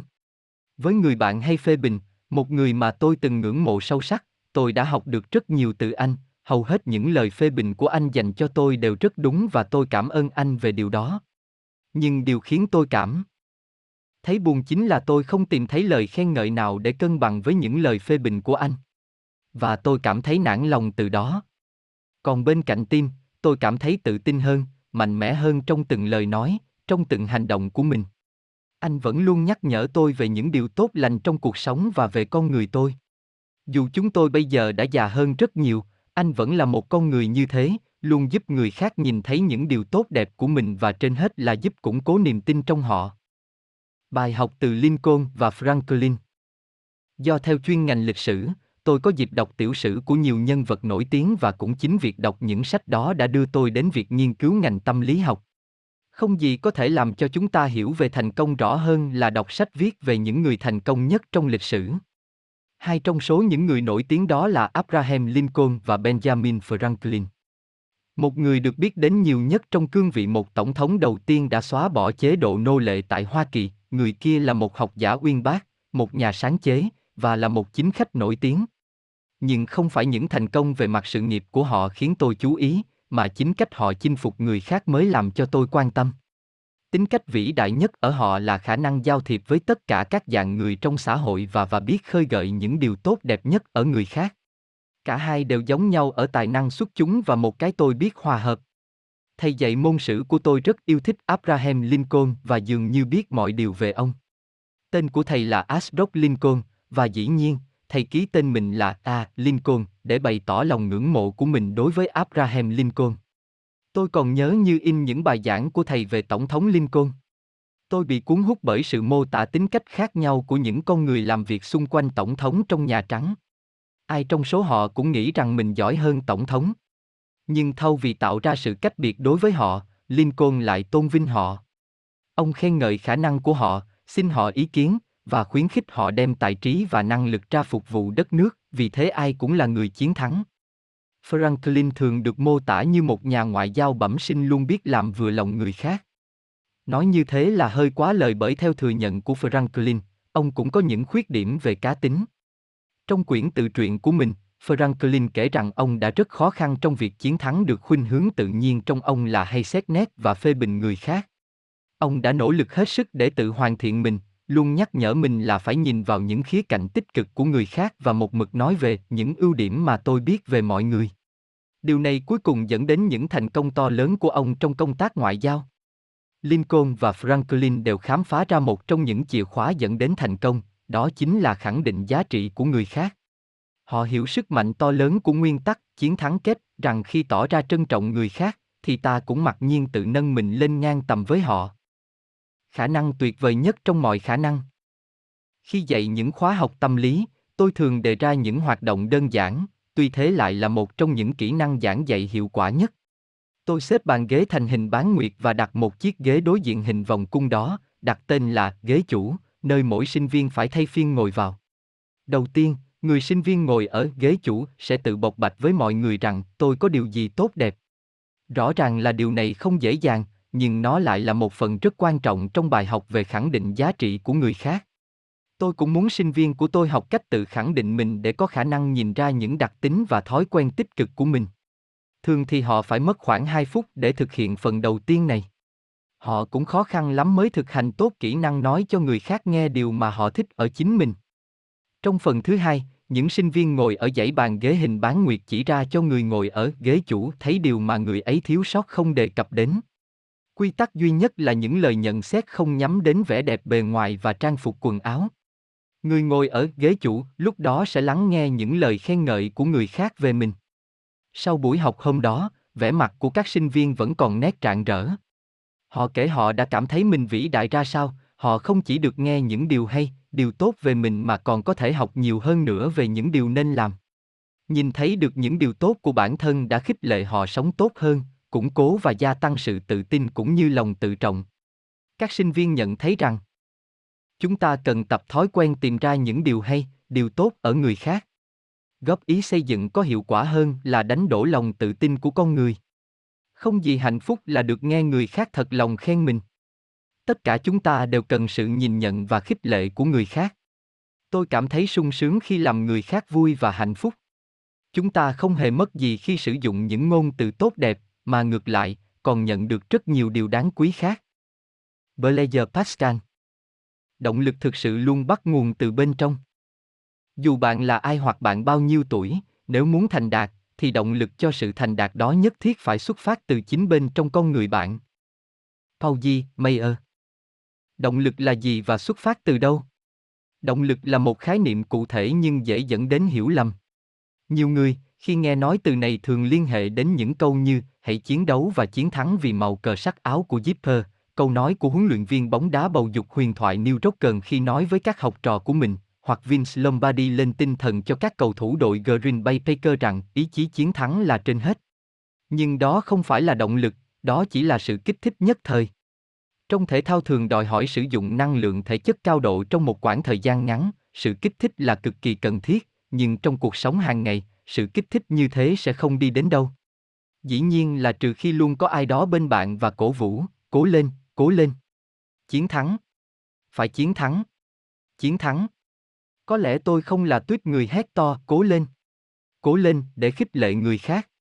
Làm như thế thoạt đầu nghe có vẻ phấn chấn song khi không còn hô vang những lời khích lệ thì động lực ấy cũng không còn hiệu lực nữa.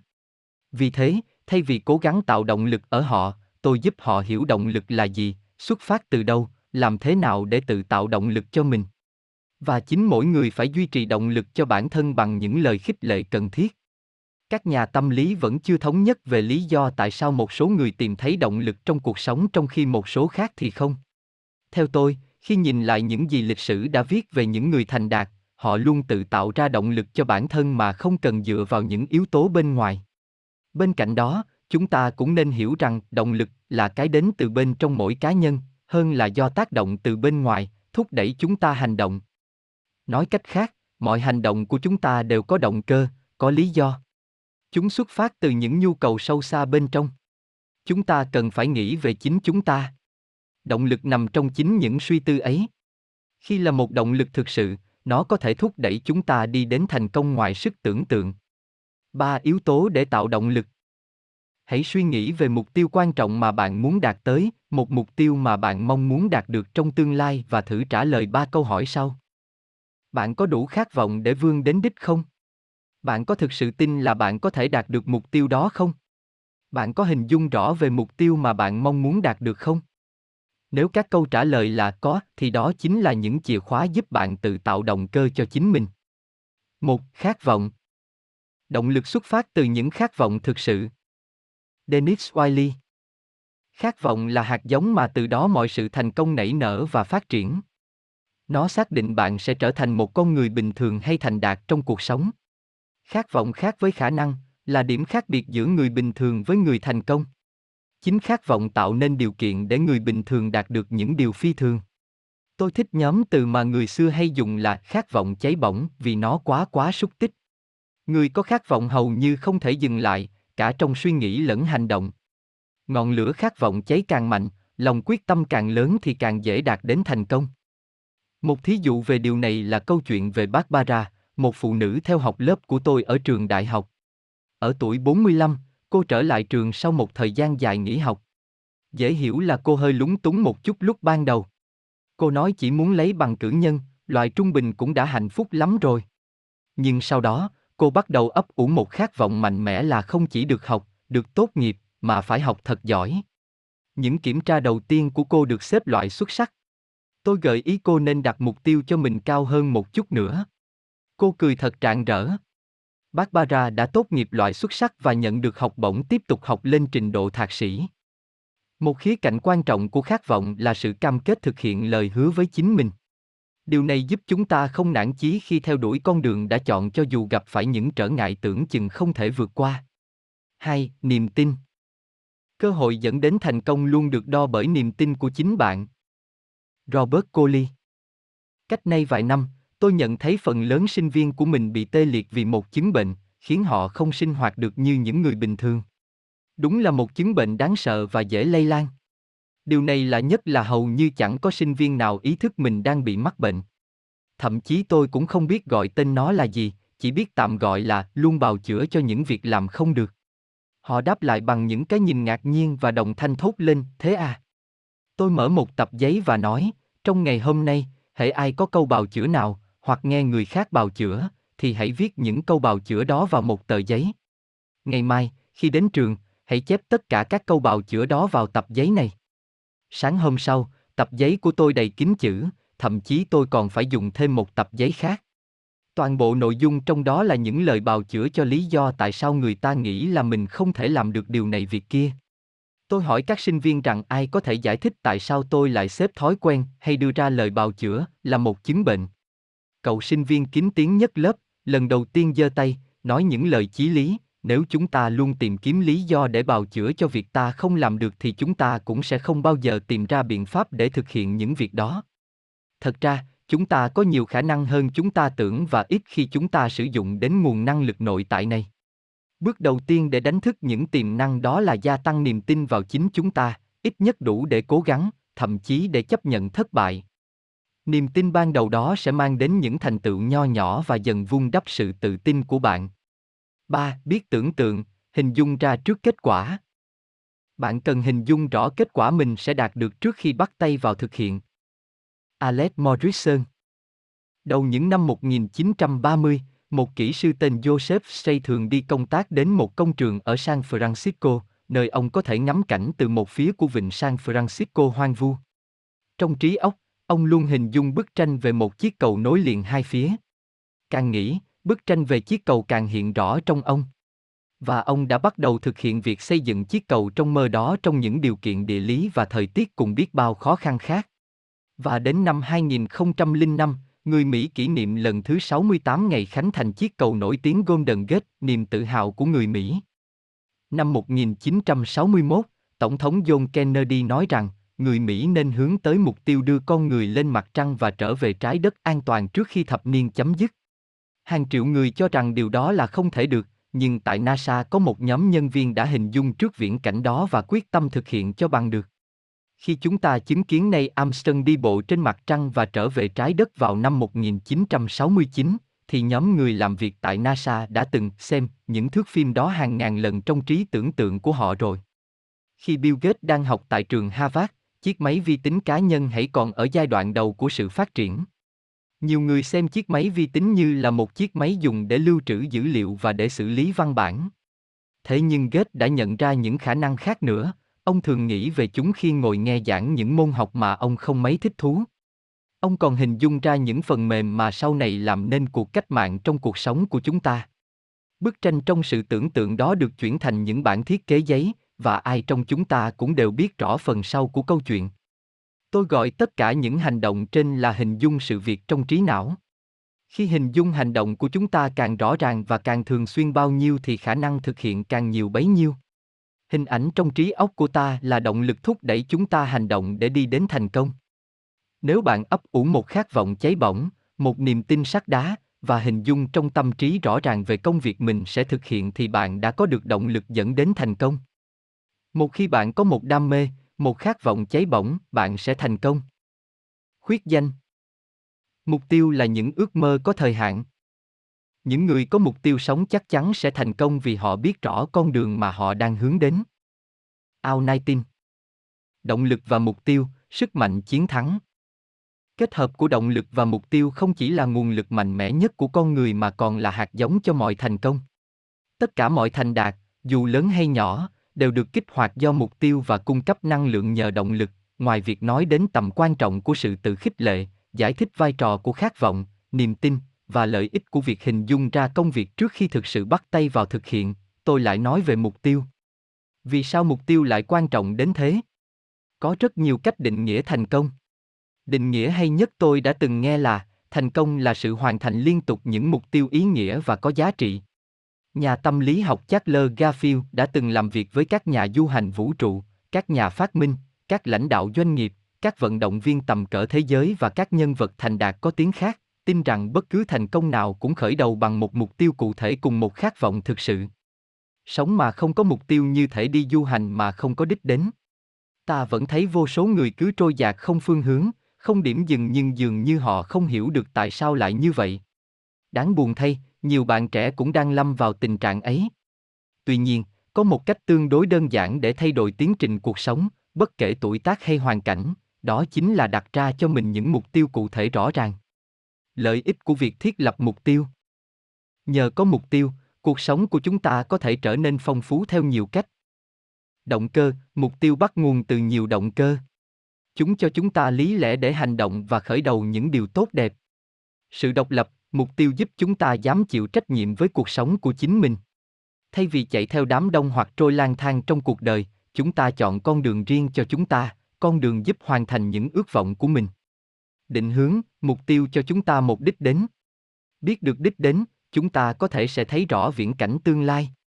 Ý nghĩa, cuộc sống có nhiều ý nghĩa hơn khi chúng ta nhận rõ điều chúng ta mong muốn. Thay vì chỉ tồn tại ngày này qua ngày khác mục tiêu trong cuộc sống giúp chúng ta có được những lý do để bắt đầu cuộc sống.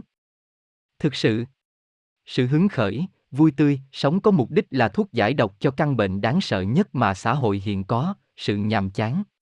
Làm sao mà bạn có thể chán chường được khi bạn có những điều hào hứng để thực hiện? Mục tiêu trong cuộc sống làm cho cuộc sống bạn vui thú hơn, hấp dẫn hơn, và thêm nhiều thách thức mới. Sự thỏa mãn, mục tiêu, hơn bất kỳ điều gì khác, giúp chúng ta phát triển tiềm năng thiết lập mục tiêu giúp chúng ta nhận ra điều gì trong tầm tay. Mỗi bước thành công đều xây dựng nên lòng tự tin.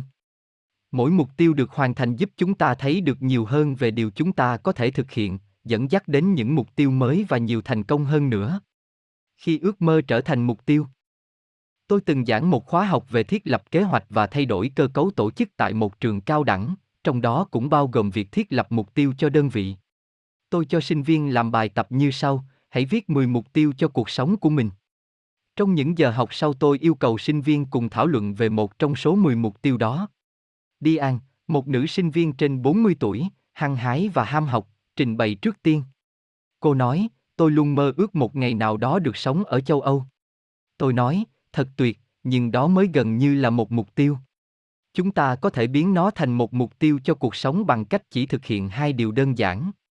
Tôi nhận được cái nhìn bối rối và câu hỏi tiếp theo là, tại sao đó không phải là một mục tiêu? Mục tiêu là ước mơ có thời hạn.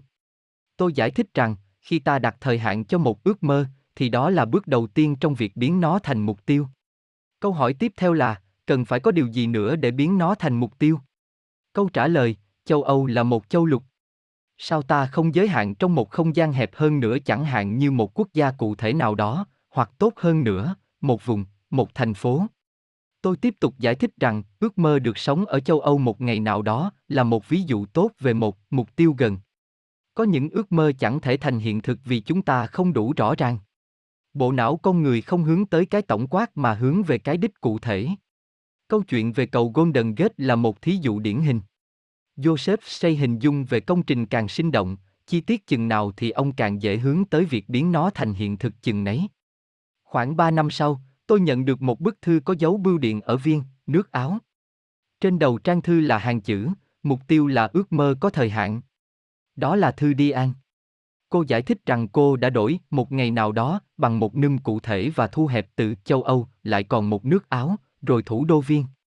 Cô đã có được một việc làm rất tuyệt ở Liên Hiệp Quốc và hiện tại đang rất thích thú với công việc. Ước mơ của cô đã thành hiện thực. Khởi động mục tiêu. Một, hãy hiểu rõ sự khác biệt giữa mục tiêu và mong ước. Khi hỏi mọi người rằng mục tiêu của họ là gì, thì câu trả lời mà bạn thường được nghe nhất là được hạnh phúc, được giàu có và được nổi tiếng. Đó không phải là mục tiêu, đó là mong ước. Mong ước là ước mơ không rõ ràng mà ta mong nó sẽ xảy đến với ta. Mục tiêu là bức tranh rõ nét của mong ước bởi trong đó còn có cả quyết tâm của chúng ta làm cho nó trở thành hiện thực. Hai, hãy viết ra các mục tiêu cụ thể của bạn. Viết ra các mục tiêu là hành động cam kết đầu tiên với chính mình. Nhìn thấy những mục tiêu đó trên giấy là bước khởi đầu cho việc biến ước mơ đó thành hiện thực. Hãy viết càng cụ thể càng tốt và xác định thời hạn hoàn thành cho từng mục tiêu. Càng tỉ mỉ chừng nào, suy nghĩ và hành động của bạn càng bị lôi cuốn theo bức tranh đó chừng nấy. Sau đây là một số điều cần quan tâm khác nữa khi bạn lập kế hoạch cho cuộc sống, những bước đi nào cần thiết để bạn hoàn thành những mục tiêu lớn. Những trở ngại gì bạn sẽ phải vượt qua? Bạn cần sự giúp đỡ của những ai? Bạn cần phải học hỏi những gì? 3. Kiểm tra và điều chỉnh các mục tiêu một cách thường xuyên. Với danh sách, những điều cần làm đã lập ra, chúng ta nên thường xuyên nhìn lại những điều mình mong muốn đạt được, ít nhất một lần trong một tuần, để thấy rằng bạn đã thay đổi ra sao. Tôi cũng thường thêm vào danh sách của mình những mục tiêu mới và đôi lúc thay đổi các lĩnh vực mà tôi quan tâm. Điều đó giúp tôi cảm thấy phấn chấn hơn vì mình đã tiến một bước dài trên con đường hướng đến mục tiêu mong muốn. Biết hướng tới mục đích thì người chậm chậm nhất cũng tiến nhanh hơn bất cứ kẻ nào nhanh nhẹn mà lang thang không mục đích. Về, Lessing Không gì có thể thay cho làm việc chăm chỉ. Món quà quý giá nhất mà cuộc sống ban cho chúng ta là cơ hội để làm những việc đáng làm, và cách mà chúng ta được lựa chọn là làm một cách chăm chỉ. Theo Đô Roosevelt Phần thưởng cho làm việc chăm chỉ Dù động lực có mạnh mẽ và mục tiêu có rõ ràng bao nhiêu thì ước mơ của bạn cũng khó trở thành hiện thực nếu không có sự nỗ lực hết mình, không đầu tư thời gian, công sức, hy sinh, và thậm chí cả những lần thất bại. Kết quả cuối cùng rất cần đến sự phấn đấu bền bỉ và chỉ dành cho những ai không sợ thách thức. Sự nhiệt tình trong bất kỳ công việc nào cũng giúp chúng ta một nhận ra tiềm năng của mình những kết quả nho nhỏ ban đầu sẽ động viên và thúc đẩy chúng ta nỗ lực hơn nữa. Khi phát hiện ra những khả năng còn tiềm ẩn của mình, chúng ta sẽ cảm thấy tự tin hơn, một trong những thái độ không thể thiếu của những người thành công. Thành công mang lại sự tự tin, và sự tự tin mang lại nhiều thành công khác nữa. Hai, đương đầu với cuộc sống. Cuộc sống luôn buộc ta phải chọn lựa giữa chấp nhận hèn yếu hay can đảm đối diện khó khăn luôn đặt mình trong trạng thái sẵn sàng giúp chúng ta có thái độ tích cực trong cách nhìn của mình trước bất kỳ hoàn cảnh nào dù có thành công hay không chúng ta vẫn luôn cảm thấy vui khi đã cố gắng hết sức mình 3. Tăng thêm ý nghĩa cho cuộc đời. Không có gì sung sướng hơn cảm giác hoàn tất một mục tiêu và biết rằng ta đã làm bằng tất cả sự nhiệt huyết. Chúng ta hạnh phúc vì tích lũy thêm một trải nghiệm có ý nghĩa cho cuộc sống của mình. Mẫu số chung của thành công. George, Alex Gallup cùng với nhà báo William Proctor đã thực hiện những nghiên cứu quy mô nhất về đề tài thành công. Các câu hỏi phỏng vấn những người thành đạt xoay quanh những vấn đề về hạnh phúc gia đình, năng lực làm việc, quan điểm sống, niềm tin. Các câu trả lời đều có một ý chung xuyên suốt rằng, thành công đến với họ không do may mắn hoặc tài năng gì đặc biệt cả. Họ thành công vì họ muốn như vậy và họ thực hiện ý muốn đó thông qua sự kiên trì nỗ lực tối đa và quyết tâm không gì lay chuyển được. Sau khi tập hợp, nghiên cứu các dữ liệu các chuyên gia đi đến kết luận ai cũng có thể thành công được cả Các chuyên gia cho biết, họ chẳng tìm thấy được điều gì lạ lùng trong suốt quá trình nghiên cứu, ngoài một chân lý thật đơn giản, có quá nhiều người tự đặt mình vào vị thế bình thường ở cuộc đời này trong khi họ vốn sở hữu rất nhiều tiềm năng để vươn lên tầm cao hơn hẳn. Hầu hết mọi người đều có thể thực hiện ba bước quan trọng nhất là tạo động lực, thiết lập mục tiêu và làm việc chăm chỉ để đạt đến thành công. Làm việc và vui đùa luôn song hành. Dù biết rằng sự nhiệt tình trong công việc là rất cần thiết cho sự thành công nhưng chúng ta cũng không nên bỏ qua yếu tố vui đùa, mục đích nhằm giảm nhẹ áp lực và duy trì sự cân bằng, được xem là khá quan trọng trong cuộc sống. Aman Hammer, một nhà tư bản nổi tiếng, mất ở tuổi 92, có lần được hỏi bằng cách nào mà một người có tuổi như thế lại có đủ sức liên tục đi khắp nơi trên thế giới để điều hành công việc và gặp gỡ các quan chức lãnh đạo chính phủ của nhiều nước. Ông trả lời, tôi yêu công việc của tôi. Tôi không thể chờ thêm một ngày mới bắt đầu. Tôi không bao giờ thức dậy mà không có ý tưởng nào trong đầu. Mọi thứ đối với tôi đều là thách thức. George Bernard Shaw, một trong những kịch tác gia thành công nhất trong mọi thời đại, cũng có suy nghĩ giống như vậy khi viết, tôi muốn tận dụng mọi khả năng sức lực trong mọi lúc và luôn tìm niềm vui trong đó, vì làm việc chăm chỉ chừng nào, tôi lại càng vui và sống lâu chừng ấy. Khi nói về tất cả những người bất hạnh trên thế giới này, bất hạnh nhất là những kẻ không tìm ra được một việc gì mình muốn làm. Linh Iutean Có lúc cần từ bỏ một điều để có được một điều khác. Cuộc sống không luôn dành cho chúng ta mọi thứ, để đạt được những điều cao hơn như ước mơ và mục đích hằng mong muốn, đôi lúc chúng ta cần phải hy sinh những điều khác. Khuyết danh Một chìa khóa nữa để mở cánh cửa thành công. Tạo động cơ, thiết lập mục tiêu và làm việc chăm chỉ sẽ đưa bạn tiến xa. Hãy thêm vào đó tính kỷ luật, bạn sẽ càng tiến xa hơn nữa. Mỗi người thành công mà tôi từng biết đều nói rằng, kỷ luật là chiếc chìa khóa vạn năng giúp mọi việc được hoàn tất. Không có nó, bạn sẽ chỉ thành đạt trong một chừng mực nào đó. Có nhiều người cho rằng người có tính kỷ luật luôn cứng nhắc và thiếu linh hoạt. Thế nhưng thật ra, kỷ luật là một trong những thuộc tính tích cực nhất mà con người có thể có được. Tôi thích định nghĩa của Webster, kỷ luật là sự rèn luyện giúp chúng ta tự sửa chữa, tạo khuôn nếp, tạo sự mạnh mẽ, hoặc giúp chúng ta trở nên hoàn hảo hơn. Khi tự giác áp dụng kỷ luật với bản thân, bạn sẽ nhận ra rằng mình đang kiểm soát những hành động và cả suy nghĩ của chính mình. Chính bạn có thể quyết định mình sẽ làm gì, làm như thế nào và khi nào sẽ hoàn thành những mục tiêu đã đặt ra. Triết gia Eric Fromm từng nói rằng, không có tính kỷ luật, cuộc sống của ta sẽ trở nên chao đảo và thiếu tập trung. Nếu hành động của chúng ta tùy theo tâm trạng và ý thích của chúng ta thì tất cả những điều đó không hơn gì một thú tiêu khiển. Ông còn nói rằng, chúng ta sẽ chẳng bao giờ trở nên xuất sắc nếu ta không thực hiện điều đó với tinh thần kỷ luật tự giác cao. Bạn sẵn lòng từ bỏ điều gì?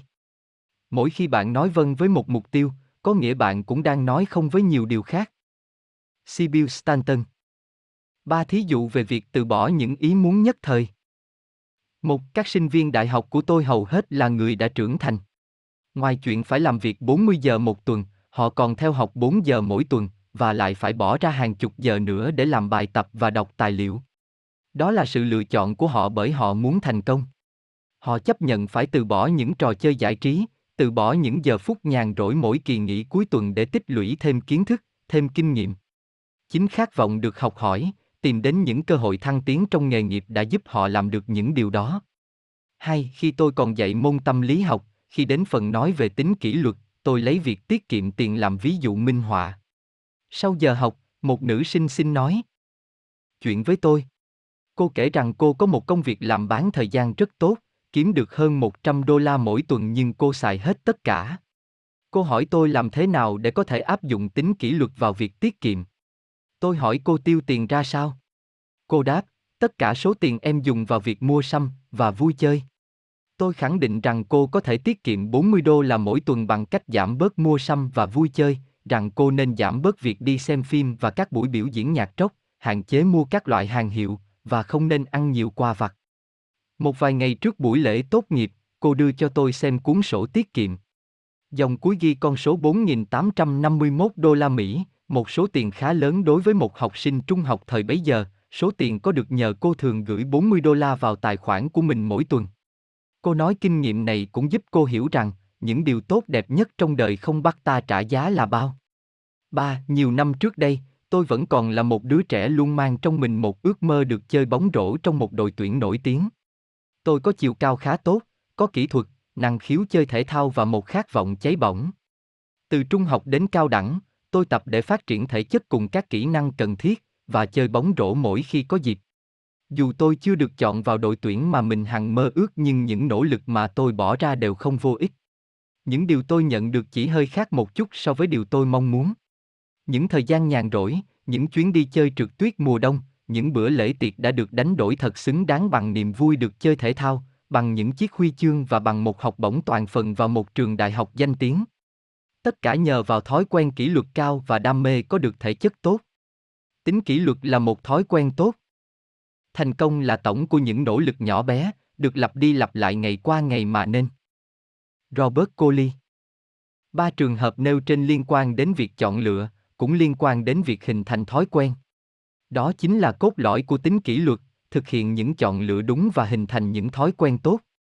Chúng ta hoàn thành được những việc lớn bằng cách làm những điều nhỏ bé ngày này qua ngày khác. Hầu hết mọi người hoặc là theo dõi những gì xảy ra hoặc sau đó tự vấn điều gì đã xảy ra. Tính kỷ luật giúp chúng ta hoàn thành những việc khi chúng cần phải được hoàn thành, chứ không phải khi chúng ta cảm thấy thích hoàn thành chúng. Đây là chìa khóa để thành công và cả hạnh phúc bởi chúng ta cảm thấy hài lòng thật sự khi gặt hái kết quả từ công sức lao động chăm chỉ và bền bỉ của chính mình. Kỷ luật đúng nghĩa không thúc ép sau lưng bạn, nó ở bên cạnh khích lệ bạn. Khi bạn hiểu rằng kỷ luật là tự chăm sóc mình chứ không phải tự trừng trị mình, bạn sẽ không e dè khi nhắc đến nó, mà ngược lại sẽ vun đắp cho nó. Sibyl Stanton Người thành công tự tạo thời gian cho mình. Người thành công chẳng bao giờ dừng lại dù chỉ để tự hỏi liệu việc chúng ta đang làm có thực sự quan trọng nhất không. Stephen Covey Sự khác nhau trong việc sử dụng thời gian của người thành công và người thất bại. Hơn 200 năm trước, Benjamin Franklin đã từng viết rằng, thời gian chính là cơ hội để mỗi người thực hiện những dự định và ước mơ của mình. Còn việc có nắm bắt được những cơ hội đó hay không còn tùy vào mỗi người. Đã có rất nhiều quyển sách viết về đề tài này, trong số đó tôi rất tâm đắc những ý tưởng của Stephen Covey trong cuốn Bảy thói quen của người thành đạt vì ông luôn nhấn mạnh việc sử dụng thời gian hiệu quả. Ông nói, chúng ta lúc nào cũng bận rộn, chúng ta càng bận rộn hơn khi muốn hoàn tất công việc một cách tốt nhất và chúng ta chẳng bao giờ dừng lại dù chỉ để tự hỏi liệu việc chúng ta đang làm có thực sự quan trọng nhất không. Thời gian cũng giống như một nguồn lực, nhưng không như những nguồn lực khác, chúng ta không thể lấy lại thời gian đã mất, cũng không thể thêm bớt, lưu trữ, hoặc tắt mở, thay thế nó. Nếu chúng ta không biết cách sử dụng thời gian sao cho thật hiệu quả thì từng giờ từng phút trôi qua sẽ trở nên lãng phí. Có một số khác biệt rõ rệt trong nhận thức của người thành công và người thất bại trong cách sử dụng thời gian, chẳng hạn như kể thất bại, người thành công để thời gian trôi qua một cách lãng phí. Trân trọng quỹ thời gian đang có. Chỉ biết phung phí thời gian, không có kế hoạch. Biết cách sắp xếp thời gian hợp lý không tìm được thời gian cho mình tạo ra thời gian cho chính mình tôi không hàm ý nói rằng bất kỳ ai từng phung phí thời gian đều là những kẻ thất bại. Tất cả chúng ta ai cũng có lúc lãng phí thời gian. Tất nhiên tôi cũng không có ý nói vui đùa hoặc thư giãn là uổng phí thời gian bởi đó chính là chìa khóa cho sự cân bằng trong cuộc sống. Chỉ là chúng ta không nên bỏ phí thời gian quá nhiều đến mức làm uổng phí và để vụt mất những cơ hội để cảm nhận cuộc sống theo đúng bản chất của nó. Chúng ta có đủ thời gian để làm việc cần thiết. Cách đây không lâu, Viện Gallup đã công bố kết quả thăm dò, 80% người được hỏi ý kiến ở Hoa Kỳ cảm thấy thời gian trôi đi quá nhanh và họ cảm thấy họ không có đủ thời gian để thực hiện những điều mình mong muốn. Những người đó đã sai ở hai điểm cơ bản. Trước hết, thời gian không hề trôi nhanh hơn lúc chiếc đồng hồ đầu tiên được chế tạo ra. Ngày nay, một giờ vẫn có 60 phút, một phút vẫn có 60 giây không có gì thay đổi cả. Thứ hai, có một lý do đơn giản khiến người ta không thực hiện được tất cả mọi điều là vì họ muốn quá nhiều thứ cùng một lúc. Chúng ta biết rằng nên sắp xếp thứ tự ưu tiên cho những điều mình mong muốn. Bất kỳ ai nghĩ rằng mình sẽ có được tất cả và làm được mọi thứ thì sẽ chẳng bao giờ có đủ thời gian cả. Bốn cách làm chủ thời gian. Một, lập kế hoạch cho một ngày của bạn. Các nhà thầu luôn có bản thiết kế xây dựng, các nhà điều hành luôn vạch trước kế hoạch kinh doanh, các huấn luyện viên luôn có sơ đồ chiến thuật, thầy giáo có giáo án. Thế thì tại sao chúng ta lại không có một kế hoạch cho một ngày của mình? Đó chẳng phải là một điều gì đó quá vất vả, cũng chẳng mất nhiều thời gian nhưng sẽ mang lại năng suất và hiệu quả rõ rệt cho bạn. Đánh dấu những việc bạn đã hoàn tất trong ngày. Việc hoàn thành mục tiêu cho bạn cảm giác tuyệt vời nhất là phần thưởng của bạn. Nó cũng cho thấy sự tiến bộ của bạn. 2. Lên lịch hẹn với chính mình. Giả sử bạn có một công việc đòi hỏi mất khoảng 2 giờ đồng hồ để làm và cần phải hoàn tất trước thứ năm tới. Hầu hết mọi người đều nói với chính mình, mình quyết tâm làm xong việc đó vào trước tuần tới. Hãy chú ý sự khác biệt khi nói như sau, tôi sẽ làm việc đó vào ngày thứ ba trong khoảng 4 đến 6 giờ chiều. Hãy nhớ rằng trí óc ta luôn hướng đến điều cụ thể. Nếu bạn nói với một người bạn của mình, mình sẽ gặp lại nhau nhé, thì sẽ khó gặp lại nhau hơn là khi bạn hẹn vào một ngày giờ cụ thể. Nếu bạn có việc gì đó cần phải làm ngay, nhưng bạn lại có khuynh hướng trì hoãn cho đến phút cuối, thì có một giải pháp đơn giản cho điều này, hãy lên một cuộc hẹn với chính mình. Trước khi làm một việc gì khác, hãy tỏ rõ quyết tâm làm cho kỳ được việc phải làm. Rồi sau đó bạn cần quyết định khi nào bạn bắt tay vào việc làm đó và tự cam kết với mình về một thời gian biểu cụ thể. Chỉ đơn giản như thế nhưng nó có thể đem lại nhiều lợi ích cho bạn như phát triển tính kỷ luật, hỗ trợ thiết lập mục tiêu, giúp chiến thắng sự trì hoãn và hướng dẫn bạn sử dụng thời gian hiệu quả hơn. 3. Dùng phương pháp MRILUCMUTCHUT. Một trong những phương pháp hiệu quả nhất trong việc hoàn tất những công việc quan trọng là mỗi lúc làm một ít. Thay vì chờ cho đến lúc có cảm hứng hoặc có đủ thời gian mới tiến hành, thì hãy dành ra một chút thời gian đặc biệt trong lịch làm việc hàng ngày của bạn. Tốt nhất thời gian đặc biệt này được ấn định vào cùng một thời điểm mỗi ngày. Điều mấu chốt là phải duy trì liên tục, đều đặn. Hãy làm cho nó trở thành một thói quen. Lấy việc viết ra một cuốn sách để làm ví dụ. Dường như đó là một công việc quá khó khăn phức tạp nếu nhìn một cách tổng thể. Nhưng nếu bạn viết chỉ một trang mỗi ngày, thậm chí trừ ra hai ngày nghỉ thứ bảy và chủ nhật, thì bạn có thể hoàn tất một cuốn sách dày 260 trang vào cuối năm. Phương cách này cũng có thể so sánh với việc xây dựng một căn nhà gạch. Mỗi viên gạch thật là nhỏ bé, và việc mỗi lúc một viên gạch xem ra có vẻ chậm chạp kinh khủng. Nhưng khi mỗi viên được đặt đều đặn lên một viên khác, lại hình thành nên cái gì đó vĩ đại hơn nhiều so với những đống vật liệu chưa xây. Bạn có thể sử dụng những khoảnh khắc thời gian ngắn ngủi theo cùng một cách như thế. Thành công là kết quả của công việc khó khăn vất vả được thực hiện mỗi ngày một ít. 4. Hãy biết vào lúc nào bạn làm việc hiệu quả nhất. Mỗi người có một chiếc đồng hồ sinh học riêng. Vào lúc nào đó, người này làm việc có năng suất nhất, nhưng người khác thì ngược lại, kém hiệu quả nhất. Một số làm việc hiệu quả nhất vào buổi sáng, những người khác lại có năng suất vào ban đêm. Một số người đuối sức vào giữa buổi chiều, trong khi nhiều người khác lại vừa được nạp đầy năng lượng. Vì vậy, quan trọng là nhận biết được giờ sinh học của bạn khi nào bạn có thể hoạt động tốt nhất. Nếu có thể, nên lên lịch làm những việc quan trọng nhất của bạn trong những giờ khác này. Đó chính là sử dụng thời gian một cách tối ưu. Thời gian là vốn quý nhất, bạn đừng nên trì hoãn nữa. Đã bàn về thời gian tất phải đề cập đến sự trì hoãn. Hầu hết mọi người cho rằng đó là trở ngại lớn nhất. Nhưng tôi lại không nghĩ trì hoãn luôn luôn là điều tệ hại. Mọi người đều làm như thế ở một chừng mực nào đó. Có người còn đạt hiệu quả cao hơn khi hoàn tất công việc dưới áp lực vào lúc hết hạn và không thể trì hoãn được nữa, vào những phút cuối. Nhưng đó chỉ là những trường hợp ngoại lệ. Hầu hết mọi người cảm thấy vừa kém hiệu quả, vừa có lỗi và không tự hài lòng với chính mình khi trì hoãn công việc. Nhưng nếu bạn có được kỹ năng sử dụng thời gian hiệu quả, bạn sẽ nhận thức được rằng thời giờ là cuộc sống của bạn và bạn sẽ tìm ra nhiều phương cách để tận dụng nó. Sự thành công tùy thuộc vào việc bạn sử dụng thời gian như thế nào. Người thành công không tìm kiếm thời gian, họ tạo ra thời gian. Hãy biết tận dụng thời gian của bạn, dù cuộc sống luôn có những khó khăn. Ephesin 5 giờ 16 phút. Luôn gìn giữ lòng tự trọng. Lòng tự trọng chính là tình cảm sâu thẳm trong tâm hồn mà bạn có được từ sự đánh giá chính mình. Dennis Wiley Lòng tự trọng và sự giả tạo Trong một cuộc hội thảo nói về lòng tự trọng tôi thực sự ấn tượng trước bài phát biểu của Bill Honey, một trong những thuyết trình viên chính. Ông chân thành chia sẻ với hàng ngàn giáo viên có mặt tại buổi hội thảo về mối quan tâm của ông đối với vị trí của lòng tự trọng trong nhà trường. Ông nói rằng ông luôn hết lòng ủng hộ việc giúp cho các học sinh nâng cao lòng tự trọng của bản thân nhưng ông vẫn lo ngại trước tình trạng rất phổ biến hiện nay, đó là tạo nên lòng tự ái giả tạo. một đứa trẻ sẽ cảm thấy rằng mình là một đứa trẻ ngoan nếu như bạn cứ suốt ngày nói với nó rằng nó thật giỏi và ngoan cho dù có thật như vậy hay không nhưng sau đó nếu điều bạn khen là không đúng với sự thật đứa trẻ sẽ cảm thấy hụt hẫng và thất vọng ông hôn nhấn mạnh rằng cách tốt nhất để xây dựng lòng tự trọng cho các em là trao cho các em những công cụ có thể làm cho cuộc sống có giá trị hơn, khi đó lòng tự trọng sẽ tự thăng hoa. Vậy tự trọng là gì? Theo tôi, tự trọng chính là sự tự cảm nhận về mình, bất kể điều người khác nói. Và cách chúng ta cảm nhận về chính mình liên quan đến việc hình thành tính cách riêng của mỗi chúng ta. Chúng ta chỉ có thể cảm nhận tốt về mình khi có thái độ tích cực và dám chịu trách nhiệm cho những việc chúng ta đã, đang và sẽ làm từ lệ thuộc đến độc lập trong suy nghĩ. Khi chúng ta còn bé, cuộc sống chúng ta do người lớn tuổi hơn chi phối. Chúng ta thấy hình ảnh của mình qua lời nhận xét của họ. Chúng ta suy nghĩ và cư xử thông qua suy nghĩ và mong muốn của người khác. Chính vì vậy, chúng ta có khuynh hướng trở nên như những gì người khác nói về chúng ta.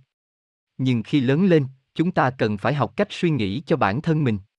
Chúng ta cần nhận thức rằng chúng ta có quyền tự do chọn lựa cách phản ứng của mình trước những nhận xét của người khác như Eleanor Roosevelt có lần đã nói, không ai có thể làm bạn cảm thấy mình thấp kém khi không có sự chấp nhận của bạn. Tôi không nói rằng chúng ta nhất định phải quan tâm đến nhận xét của người khác và rằng chúng ta không nên để cảm xúc của mình bị ảnh hưởng. Đôi khi chúng ta cũng rất cần được nghe những lời khen ngợi, sự tán thưởng. Chúng ta cũng cần đến những cái ôm hôn thân thiết nữa điều đó không chỉ cần thiết mà còn rất quan trọng. Nhưng chúng ta không thể cứ ngồi chờ người khác vỗ tay khen ngợi thì chúng ta mới cảm nhận được giá trị của mình. Trước khi có ai đó khen ngợi chúng ta, thì chúng ta phải biết tự cảm nhận về mình. Sau đó chính những lời tán dương sẽ khẳng định một lần nữa những điều chúng ta cảm nhận về mình là đúng.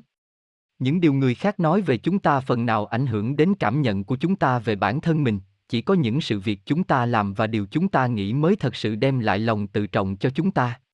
Lòng tự trọng đích thực là sự tôn trọng mà ta phải mưu cầu cho chính mình. Lòng tự trọng đích thực là một kết quả kết quả tự nhiên của bốn thái độ sau đây. Một, hãy tử tế, chúng ta không thể cảm nhận tốt về mình khi ích kỷ hoặc vô cảm trước niềm vui hay nỗi buồn của người khác. Cách chúng ta cư xử với người khác như một tấm gương soi rọi chính ta. Càng cư xử tốt với người khác chúng ta càng có cảm nhận tốt đẹp về mình. Hai, hãy vì danh dự, tôi đã từng được đọc những công trình nghiên cứu về sự kết hợp giữa sự trung thực và lòng tự trọng. Bạn có thể hiểu rất rõ như thế nào thì được xem là tự trọng, nhưng nếu bạn không trung thực thì chắc chắn bạn không thể cảm nhận tốt về mình. Sự trung thực của bạn sẽ khẳng định niềm tin của mọi người đối với bạn và sự tôn trọng cũng dần được hình thành. 3. Hãy làm việc, một trong bảy tội lỗi đáng chết ở thời Trung Cổ là sự lười biếng. Người ta thường gọi những người ngồi lê đôi mắt và chẳng chịu làm việc là những kẻ vô tích sự. Thật khó tìm thấy cảm giác hài lòng về mình khi bạn là kẻ lười nhác, trốn tránh công việc. Luôn tìm tòi, học hỏi và không ngừng tích lũy kinh nghiệm cho bản thân chính là con đường ngắn nhất giúp chúng ta xây dựng lòng tự trọng cho mình. 4. Hãy tích cực, chúng ta không thể cảm nhận tốt về mình nếu suy nghĩ của chúng ta chỉ hướng đến những điều bi quan, tiêu cực chúng ta không chỉ thể hiện sự tôn trọng và trung thực của mình trong khi ứng xử với người khác mà còn phải biết tự hào về chính mình. Khi đó, chúng ta sẽ thấy tự tin hơn trong từng suy nghĩ, hành động, cử chỉ, một nấc thang cần thiết cho chặng đường tiến đến thành công của bạn. Tinh thần cũng luôn cần được chăm sóc. Sự hài hòa giữa thể chất và tinh thần sẽ đem lại nguồn sức khỏe và những ý tưởng mới. Các tho sen sống là cân bằng. Hàng ngàn năm trước những triết gia Trung Quốc và Hy Lạp cổ đại đã nghiên cứu cuộc sống ở hai mặt, thể chất và tinh thần. Tuy cách diễn giải khác nhau, nhưng họ lại rất thống nhất về sự tồn tại của hai yếu tố này và khẳng định chúng đều quan trọng như nhau. Họ cũng đồng ý là khi biết cân bằng hai yếu tố này, chúng ta sẽ trở thành con người hoàn hảo và sống trọn vẹn hơn. Vấn đề của ngày nay là có quá nhiều người thuộc đủ mọi lứa tuổi, đã không quan tâm đầy đủ đến hai yếu tố căn bản này của cuộc sống. Đó là vì con đường vào thế kỷ thứ 21 với tất cả những kỳ tích công nghệ của nó đã khiến rất nhiều người có những quan niệm lệch lạc. Thế giới kỹ thuật cao giúp người ta có thể đi đây đi đó, thu thập kiến thức và tiếp nhận thông tin với một tốc độ chóng mặt. Chúng ta càng bị cuốn vào nhịp độ phát triển nhanh chóng vượt bậc và những tiện nghi hiện đại chừng nào, thì chúng ta càng ít chịu bỏ thời gian để suy nghĩ chừng ấy. Ngày nay, những nhà tư tưởng hiện đại đang cố làm sống lại những bài học đơn giản nhưng hết sức có giá trị từ quá khứ Cuộc sống cân bằng giữa thể chất và tinh thần đang mang lại cho ta nhiều ý nghĩa hơn bao giờ hết. Chăm sóc cơ thể. Chưa bao giờ chúng ta ý thức nhiều về lợi ích của việc chăm sóc thân thể như hiện nay. Chúng ta có kiến thức về dinh dưỡng và tập luyện thể dục, điều chưa được đề cao nhiều cách nay 10 năm và chúng ta đang trải qua một sự bùng nổ về việc chăm sóc và rèn luyện cho cơ thể cường tráng. Đây là một trong số ít những phong trào lành mạnh và chắc chắn sẽ có kết quả tốt, nhưng phải trong một thời gian dài chứ không chỉ là nhất thời. Có vô số thông tin tốt và giá trị về vấn đề này, vì thế tôi thấy không cần thiết phải lặp lại. Chỉ có hai điều tôi muốn nói về sư rèn luyện cho cơ thể cường tráng. Đầu tiên, nó giúp tạo ra thái độ đúng đắn về vai trò cơ thể. Thứ hai, giữ gìn cơ thể được khỏe mạnh không nhất thiết phải so sánh với những cơ thể khác hay cần phải theo tiêu chuẩn của các người mẫu hoặc vận động viên thể thao, thể hình. Mỗi người có một thể chất khác nhau cũng như những gương mặt khác nhau vậy. Chỉ cần mỗi người chăm sóc tốt bản thân phù hợp với thể chất của mình là đủ để cải thiện chất lượng cuộc sống của chúng ta. Chăm sóc tinh thần. Tinh thần chúng ta tương tự như một khu vườn. Nếu nó không được chăm sóc hoặc vuông trồng, cỏ dại sẽ mọc lan tràn. Ewin Dê, hôn. Cơ thể bạn sẽ hoạt động ra sao nếu bạn chỉ ăn kem, kẹo, bánh rán, khoai tây chiên, bánh quy và chỉ dùng thức uống nhẹ. Đừng hiểu nhầm là tôi phản đối tất cả những thứ đó. Thực ra, chính tôi cũng thích một số món kể trên. Nhưng một chế độ ăn chỉ gồm những thứ đó sẽ khiến cơ thể thiếu một số chất dinh dưỡng cần thiết, và sức khỏe của bạn chắc chắn sẽ suy giảm ngay. Tinh thần của bạn sẽ ra sao nếu tất cả những gì bạn đọc chỉ là sách báo lá cải, rẻ tiền, bạn chỉ xem những vở kịch ủy mị, những trận đấu đô vật bạo lực hạng nặng, hoặc nếu bạn chỉ thích nghe một loại nhạc rap, bạn chỉ xem phim kinh dị. Tôi không chê trách gì những thứ đó, nhưng điều gì sẽ xảy ra nếu đó là tất cả những gì bạn đưa vào đầu óc mình? Trí não bạn sẽ trở nên đặc quán lại thôi. Tinh thần bạn cũng cần chất dinh dưỡng vậy. Bạn hẳn biết rằng, các cơ bắp trong cơ thể chúng ta nếu không được dùng sẽ bị teo tóp đi. Trí não cũng vậy, nếu bạn để nó ở không trong phần lớn thời gian của mình, nếu bạn nghĩ học hành là điều vớ vẩn và chẳng cần thiết phải kích thích trí não làm việc, suy nghĩ thì khả năng tinh thần của bạn rồi cũng sẽ teo mòn đi. Ngày nay, công nghiệp quảng cáo ồ ạt tấn công chúng ta, các phương tiện truyền thông cho chúng ta nhiều điều không đúng về thế giới, kinh doanh giải trí đưa đến cho chúng ta nhiều điều phản giá trị, chung quanh chúng ta là những người luôn thốt lời than phiền. Đó chắc chắn không phải là những món ăn tinh thần lành mạnh. Nhưng hãy nhớ là chúng ta có quyền lựa chọn. Chúng ta cần phải biết chọn lọc những thức ăn cho tinh thần cũng như cho cơ thể. Ta cũng có thể tập thói quen chỉ cho phép những điều lành mạnh thâm nhập vào trí óc chúng ta. Một người bạn lớn tuổi và không ngoan hơn bảo tôi cách đây nhiều năm rằng, ông bắt đầu một ngày dựa trên một bản ghi chú những điều tích cực.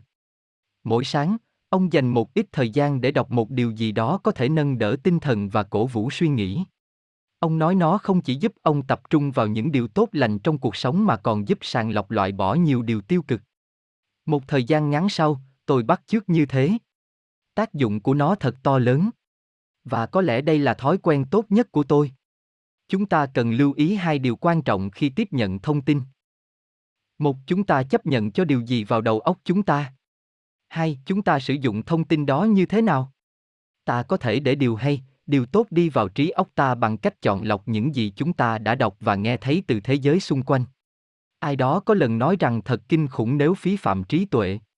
Tại sao lại có thể phí phạm một bộ máy tuyệt vời đến thế? Khi được nuôi dưỡng và được sử dụng một cách hữu ích, trí tuệ giúp ta đánh giá và khám phá đúng cuộc sống, cho ta một cuộc đời trọn vẹn và ý nghĩa hơn. Nói chung, chúng ta càng trở nên hoàn thiện bao nhiêu chúng ta càng cảm nhận cuộc sống và cảm nhận về bản thân mình tốt hơn bấy nhiêu những người phát triển đời sống tinh thần nhiều nhất sẽ là những người nhận được nhiều niềm vui nhất trong cuộc sống m scott thất bại là chuyện bình thường. Nếu bạn dám chấp nhận thất bại và rút kinh nghiệm từ đó, nếu bạn xem thất bại như là một cơ hội trưởng thành cho mình, thì bạn hãy tin là mình đang bước đi trên con đường đến với thành công. Joseph sugarman. Ai cũng đã từng nếm mùi thất bại. Hãy hỏi bất kỳ người thành đạt nào xem họ đã từng gặp thất bại về chuyện gì hay chưa, và bạn bè sẽ có được hai câu trả lời. Câu đầu tiên sẽ là một nụ cười trầm ngâm hoặc sẽ là một tiếng cười lớn câu trả lời thứ hai sẽ là một câu hỏi đại khái như là, bạn muốn nghe về thất bại nào của tôi? Thất bại là một phần tất yếu trong cuộc sống mà không ai tránh khỏi. Vấn đề quan trọng không phải là chúng ta có thất bại hay không, mà chính là chúng ta đã thất bại như thế nào. Sự khác biệt giữa người thành công và người không thành công được xác định không phải bởi số lần thất bại của của họ mà bởi việc họ đã làm gì sau những lần thất bại đó. Hai kinh nghiệm thất bại nổi tiếng tôi bắt đầu đọc tiểu sử của các danh nhân năm 12 tuổi. Nhờ đó, tôi khám phá ra rằng, đó là những cuốn hay nhất về đề tài thành công. Điều làm tôi ấn tượng nhất là người ta không chỉ viết về thành công mà viết cả về những thất bại vì không ai thành công mà trước đó chưa từng nếm mùi cay đắng của thất bại. Về kinh nghiệm thất bại, tôi nghĩ ngay đến hai người nổi tiếng là Albert Einstein và Thomas Edison. Một người là nhà toán học vĩ đại nhất và người kia là nhà phát minh vĩ đại nhất của mọi thời đại. Họ sẽ không thành công nếu không sẵn lòng rút ra những bài học từ thất bại và vẫn bền chí vào những thời điểm đen đủi nhất. Tuy không có nhiều người biết đến, nhưng những thất bại của họ đã góp phần không nhỏ mang đến sự thành công trong những phát minh của họ. Khi Edison tìm cách kéo dài đời sống của chiếc bóng đèn tròn, ông đã thử hơn 10.000 lần các kiểu kết hợp khác nhau của các vật liệu mà vẫn thất bại. Khi được hỏi rằng, bằng cách nào có thể tiếp tục thí nghiệm sau ngàn lần thất bại, ông trả lời ông không coi đó là thất bại, mỗi lần thử nghiệm đối với ông là mỗi lần ông tiến tới gần thành công hơn. Còn Einstein, người nổi tiếng là thông thái, nói, tôi không ngừng suy nghĩ và suy nghĩ. 99 lần cho kết quả sai. Nhưng lần thứ 100 thì tôi đúng. Với những người này, thất bại là điều bình thường. Và họ biết rằng thành công hiếm khi đến trong lần thử nghiệm đầu tiên. Với suy nghĩ như thế, chúng ta sẽ nhanh chóng hồi phục sau những lần thất bại và cố gắng lần nữa.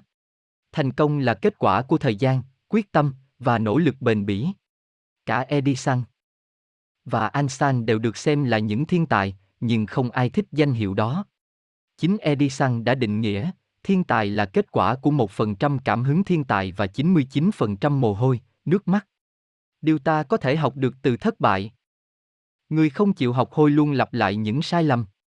Người chịu học hỏi luôn tích lũy kinh nghiệm sau những thất bại xảy đến. Vấn đề ở đây không phải là liệu bạn có chịu học hay không. Benjamin Barber Thất bại là một người thầy vĩ đại của cuộc sống. Sau đây là những bài học hay nhất từ sự thất bại. Thất bại dạy chúng ta biết khiêm tốn. Nó buộc chúng ta phải đương đầu bằng tất cả khả năng của mình để vượt qua. Thất bại dạy chúng ta biết điều chỉnh suy nghĩ và hành động của mình. Nó thúc đẩy chúng ta phải nhìn vào điều chúng ta đang làm và cho chúng ta cơ hội để thử nghiệm theo một hướng mới. Thất bại dạy rằng không phải lúc nào chúng ta cũng có được những gì mình muốn. Thỉnh thoảng, ngay cả khi ta làm toàn những điều đúng đắn cả, nhưng vẫn không đi đến một kết quả mong muốn nào. Thất bại dạy chúng ta về sức mạnh của cá tính. Nó thách thức chúng ta đào sâu hơn nguồn lực nội tại khi gặp phải thất bại. Thất bại dạy chúng ta về lòng kiên trì. Nó buộc chúng ta hoặc sẽ phải từ bỏ hoặc phải quyết tâm hơn nữa và nỗ lực không ngừng. Thất bại dạy rằng chúng ta có thể vượt qua thất bại, không gục ngã, không bỏ cuộc. Không hề có sự xấu hổ khi thất bại, chỉ xấu hổ khi sợ phải gượng đứng dậy và tiếp tục cố gắng. Và còn một bài học quý báu nhất, đó là thất bại sẽ giúp ta mạnh mẽ hơn. Khi phỏng vấn hơn 200 người, phần đông là những người nổi tiếng và cũng đã từng trải qua nhiều lần thất bại để xem họ đương đầu với thất bại bằng cách nào, những câu trả lời của họ giúp tôi nhận thức rằng tôi đã sai khi không ngừng tự dằn vặt về những lỗi lầm của mình trong quá khứ. Thay vì thế tôi cần phải tập trung rút tỉ những kinh nghiệm từ những lỗi lầm ấy. Với họ thất bại không có gì đáng phải xấu hổ. Sức mạnh thực sự xuất phát từ sự nhận thức rằng chúng ta sẽ vững vàng và trưởng thành hơn sau mỗi lần thất bại. Một trong những người được phỏng vấn là bác sĩ Kate Jim Senta. Ông là một bác sĩ phẫu thuật, đã nhiều năm có công tìm kiếm phương pháp chữa bệnh tiểu đường. Nhưng ông vẫn chưa thành công. Điều gì khiến ông vẫn tiếp tục tìm kiếm? Tôi chẳng bao giờ nghĩ điều tôi đang làm là thất bại. Ông nói, đó chỉ là những kết quả chưa hoàn hảo mà thôi. Tôi luôn hình dung rất rõ điều tôi đang tìm tòi và hướng đến, mỗi thí nghiệm đều mách bảo cho tôi biết thêm một ít về điều tôi đã làm sai. Thật là một thái độ tuyệt vời. Nó thắp trong chúng ta một niềm tin rằng chúng ta không bao giờ thất bại. Thất bại sẽ mang đến cho chúng ta câu trả lời. Khi nhìn lại những thất bại của mình câu hỏi liệu ta có còn gặp thất bại nữa hay không không còn ý nghĩa nữa vì chắc chắn tất cả chúng ta đều có lúc sẽ thất bại. Khi nhìn vấn đề bằng câu hỏi ta thất bại như thế nào chúng ta sẽ có hai sự chọn lựa. Một vì đâu bạn đã thất bại? Có hai sai lầm thông thường đưa chúng ta đến thất bại. Thứ nhất là sợ hãi nó, cố gắng quá mức để tránh nó. Vì quá lo sợ thất bại nên chúng ta cố gắng đặt mình trong trạng thái quá an toàn đến nỗi ta chẳng bao giờ chấp nhận bất kỳ rủi ro nào. Nhưng trên thực tế, rủi ro, mạo hiểm vừa là một phần quan trọng của thành công vừa là một điều kiện cần cho sự trưởng thành. Mark và Colin, một thầy giáo nổi tiếng ở Chicago, người đã giúp hàng ngàn trẻ em vượt lên nỗi sợ hãi, có một câu nói rằng, nếu bạn chưa từng mắc lỗi lầm thì bạn chưa thể làm được điều gì có ý nghĩa. Hãy dám mạo hiểm và can đảm một chút. Không dám chấp nhận nguy cơ thất bại là thất bại tệ hại nhất trong mọi thất bại. Lỗi lầm thứ hai chúng ta thường mắc phải là cho phép thất bại hạ gục chúng ta. Chúng ta nổi nóng, suy sụp, thất vọng, chán nản, thường chịu thua và bỏ cuộc. Tôi không nói những xúc cảm vừa kể là vô lý hoặc thiếu thực tế. Không có gì sai trái khi có những cảm xúc đó sau một thất bại to lớn. Những chúng ta không nên để những cảm xúc đó hủy hoại chúng ta mà hãy để nó giúp chúng ta kiểm tra mức độ quyết tâm của mình. Hàng ngàn năm trước, Khổng Tử có nói, vinh quang vĩ đại nhất của chúng ta không phải là chẳng bao giờ thất bại mà ở chỗ chúng ta dám đứng dậy sau mỗi lần thất bại. Hay khắc phục thất bại như thế nào? Trước hết, hãy tìm đến với người nào mà bạn tin tưởng. Những lời tâm sự sẽ giúp bạn cảm thấy dễ chịu hơn, thấy mình không còn cô đơn khi phải đối mặt với sự thất bại và những lời động viên sẽ tiếp thêm sức mạnh cho bạn để đứng lên. Thứ hai, hãy viết. Viết về những điều bạn đã làm, về cảm giác hiện tại của bạn, về mục tiêu và về điều bạn sẽ làm sắp tới. Bạn sẽ ngạc nhiên về những gì xảy ra sau đó. Thứ ba, hãy đọc sách viết về những con người đã vượt qua thất bại của chính họ để đi đến thành công như Lincoln, Edison, Gandhi, Martin Luther King. Những câu chuyện của họ sẽ thắp lên trong chúng ta những tia hy vọng, những suy nghĩ và cách nhìn lạc quan hơn. Bạn sẽ mạnh mẽ hơn sau khi vượt qua thất bại. Trong tác phẩm nổi tiếng giả từ vũ khí, khi nói về đại chiến thế giới lần thứ nhất, Ernest Hemingway đã viết, thế giới làm tan nát mọi người và nhiều người trở nên mạnh mẽ tại chính nơi bị đổ nát đó. Cuộc sống cũng thế, quả thật cuộc sống đã và đang thử thách con người, và thường không chỉ một lần. Nhưng, chấp nhận thua cuộc hay trở nên mạnh mẽ hơn, tất cả tùy thuộc vào thái độ và chọn lựa của chúng ta. Chúng ta có thể trở nên mạnh mẽ tại chính nơi bị đổ nát đó nếu chúng ta chọn cách rút ra bài học kinh nghiệm từ những sai lầm, tiếp tục nỗ lực. Những thất bại đau đớn trong cuộc sống có thể là những bài học kinh nghiệm quý giá nhất và là nguồn động viên mạnh mẽ nhất giúp tái tạo sức mạnh của chúng ta. Như tướng George S. Patton đã từng nói, thành công là độ cao chúng ta nhảy bật lên sau khi tiếp đấy. Đừng sợ thất bại. Hãy rút kinh nghiệm từ thất bại và tiếp tục đương đầu với thách thức mới. Nếu không thất bại, bạn sẽ không thể trưởng thành.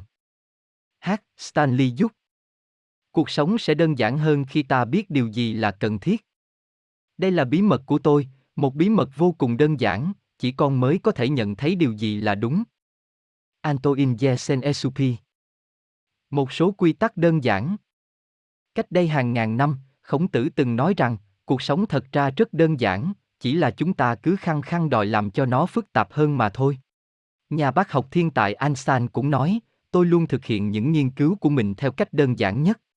Chúng ta đang sống trong một thế giới phức tạp, điều đó không có nghĩa là chúng ta phải sống theo một lối sống phức tạp thế nhưng chúng ta lại thưởng bỏ ra quá nhiều thời gian để đấu tranh với cái phức tạp của cuộc sống trong khi lại phớt lờ đi bản chất đơn giản của nó vào năm đầu tiên tại trường cao đẳng tôi có gặp Hôn De Julio, một người đã tìm ra cách đơn giản để có một cuộc sống hạnh phúc cho mình.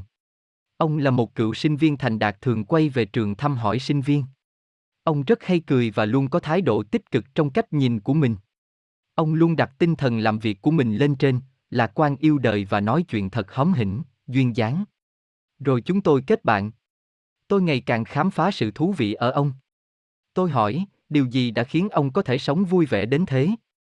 Ông trả lời rằng ông thành đạt từ rất sớm, nhưng ông nhận ra rằng kiếm tiền không phải là tất cả, và ông cảm thấy mình cần phải làm gì đó để duy trì trật tự cuộc sống của mình. Vì thế ông dành ít thời gian viết ra một danh sách các việc quan trọng đối với ông. Danh sách ban đầu có nhiều thứ, nhưng càng xem xét kỹ, ông càng rút ngắn nó lại. Cuối cùng chỉ còn 6 điều, những điều cần thiết nhất, chỉ có thể nhìn thấy và cảm nhận bằng con tim. Nói đoạn ông rút chiếc ví ra và đưa cho tôi xem một tấm thiếp nhỏ nằm bên trong đó. Ông nói, khi tôi rút gọn danh sách ấy xuống còn 6 điều, tôi viết chúng ra đây và tạm gọi là những quy tắc đơn giản của cuộc sống. Tôi tự hứa sẽ mở nó ra xem mỗi ngày và sống theo những quy tắc này. Giờ đây đã gần đến tuổi 80, ông vẫn làm theo những quy tắc bất di bất dịch đó, và ông vẫn còn ham mê cuộc sống này. Những quy tắc đơn giản của cuộc sống. Một, hãy có thái độ sống tích cực trong bất cứ trường hợp nào. Hãy có cái nhìn lạc quan và luôn biết ơn cuộc sống. Hai, hãy xây dựng cuộc sống của bạn dựa trên nền tảng của lòng tôn trọng. Hãy yêu quý người thân, bè bạn và tử tế với mọi người. Hãy nhìn vào những điều tốt đẹp nhất ở mọi người, trong đó có bản thân mình. ba Hãy lấy chính trực làm nền tảng cuộc sống. Hãy sống với những quy tắc công bằng trung thực trong mọi hoàn cảnh. 4. Hãy chấp nhận khó khăn và thách thức của cuộc sống. Hãy làm việc chăm chỉ mỗi khi bắt tay vào bất cứ công việc gì. Nếu thất bại, hãy dũng cảm bắt tay làm lại. 5. Hãy say mê học tập. Bạn càng khám phá nhiều về cuộc sống và thế giới chừng nào, càng tốt cho bạn chừng ấy. Hãy coi đó là một quy trình cho sự trải nghiệm của chính bạn. 6. Hãy sống vui vẻ. Bạn hãy nhớ rằng một cuộc sống hạnh phúc không thể thiếu vắng niềm tin và nụ cười. Con người sẽ khó tìm thấy một hạnh phúc đích thực nếu họ vẫn chưa hiểu được một số quy tắc đơn giản của cuộc sống. Ông Mandino Trước tiên hãy trở thành người tốt. Hãy cho đi những điều tốt đẹp bằng mọi cách mà bạn có thể. John Wesley Một lý do đơn giản để trở thành người tốt. Khi còn là một đứa trẻ, người lớn thường bảo với chúng tôi rằng ông già Noel sẽ đến thăm những đứa trẻ biết vâng lời, vì thế nếu chúng tôi muốn được tặng nhiều quà vào buổi sáng lễ Giáng sinh thì phải ngoan ngoãn. Thật ra không phải chỉ có vào lễ Giáng sinh mà lúc nào chúng tôi cũng là những đứa trẻ biết vâng lời vì còn có những lý do khác nữa. Một là sợ bị phạt. Nếu chúng tôi quậy phá, chúng tôi sẽ bị đánh đòn, hoặc bị cấm không được chơi trò chơi mình yêu thích. Lý do thứ hai đơn giản là vì chúng tôi được trăng dạy như thế. Chúng tôi được bảo ban là phải lễ phép, kính trọng người lớn. Chúng tôi không được chọn lựa, và thậm chí không bàn thảo chi cả. Chúng tôi nhất thiết phải ngoan ngoãn. Vậy đến bây giờ, những lý do đó có còn ảnh hưởng và chi phối cách cư xử của chúng ta hay không? Có thể chúng ta sẽ được thưởng những món quà nho nhỏ khi làm một điều tốt cho dù đó có phải là trong mùa Giáng sinh hay không, chúng ta có thể sẽ bị phạt khi làm điều xấu, và cũng có rất nhiều chuẩn mực khác nhắc nhở chúng ta có nhiệm vụ phải sống tốt. Vì thế, những phần thưởng, nỗi sợ bị phạt và ý thức về trách nhiệm và bổn phận vẫn còn là những lý do có giá trị để chúng ta trở thành người tốt. Nhưng đó không phải là những lý do duy nhất. Có một lý do khác nữa xem ra còn căn bản và quan trọng hơn nhiều. Khi bạn là người tốt, hạnh phúc thật sự sẽ đến với bạn. Chúng ta lớn lên, được dạy bảo những chuẩn mực đạo đức và từ trong tiềm thức, chúng ta luôn mong muốn mình trở thành một người tốt.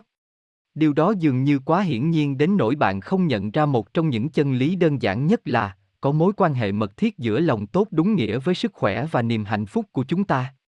Đáng buồn thay, quá nhiều người không nhận ra điều này. Tôi hy vọng cuốn sách này hữu ích và lòng tốt đúng nghĩa là cốt lõi của mỗi chúng ta. Tôi hàm ý gì khi nói đến lòng tốt đúng nghĩa? Ý rằng chúng ta nên sống theo những giá trị đạo đức vĩnh hằng cùng tồn tại với chúng ta từ buổi bình minh của thế giới này. Những giá trị vĩnh cửu này là những nguyên tắc mang đến ý nghĩa cho cuộc sống của chúng ta. Chúng giúp chúng ta trở thành kiểu người chúng ta mong muốn. Sống đúng theo lương tâm, đạo lý là cách tốt nhất giúp chúng ta có thể sống tốt đẹp với mọi người và chính mình. Chỉ có lòng tốt và trung thực mới cho chúng ta cuộc sống lành mạnh và đầy tình người. Harold Kushner Cảm đảm là dám nói vâng với cuộc sống cho dù nó khắc nghiệt đến mức nào. Can đảm là biết mỉm cười dù số phận trớ trêu thế nào đi nữa.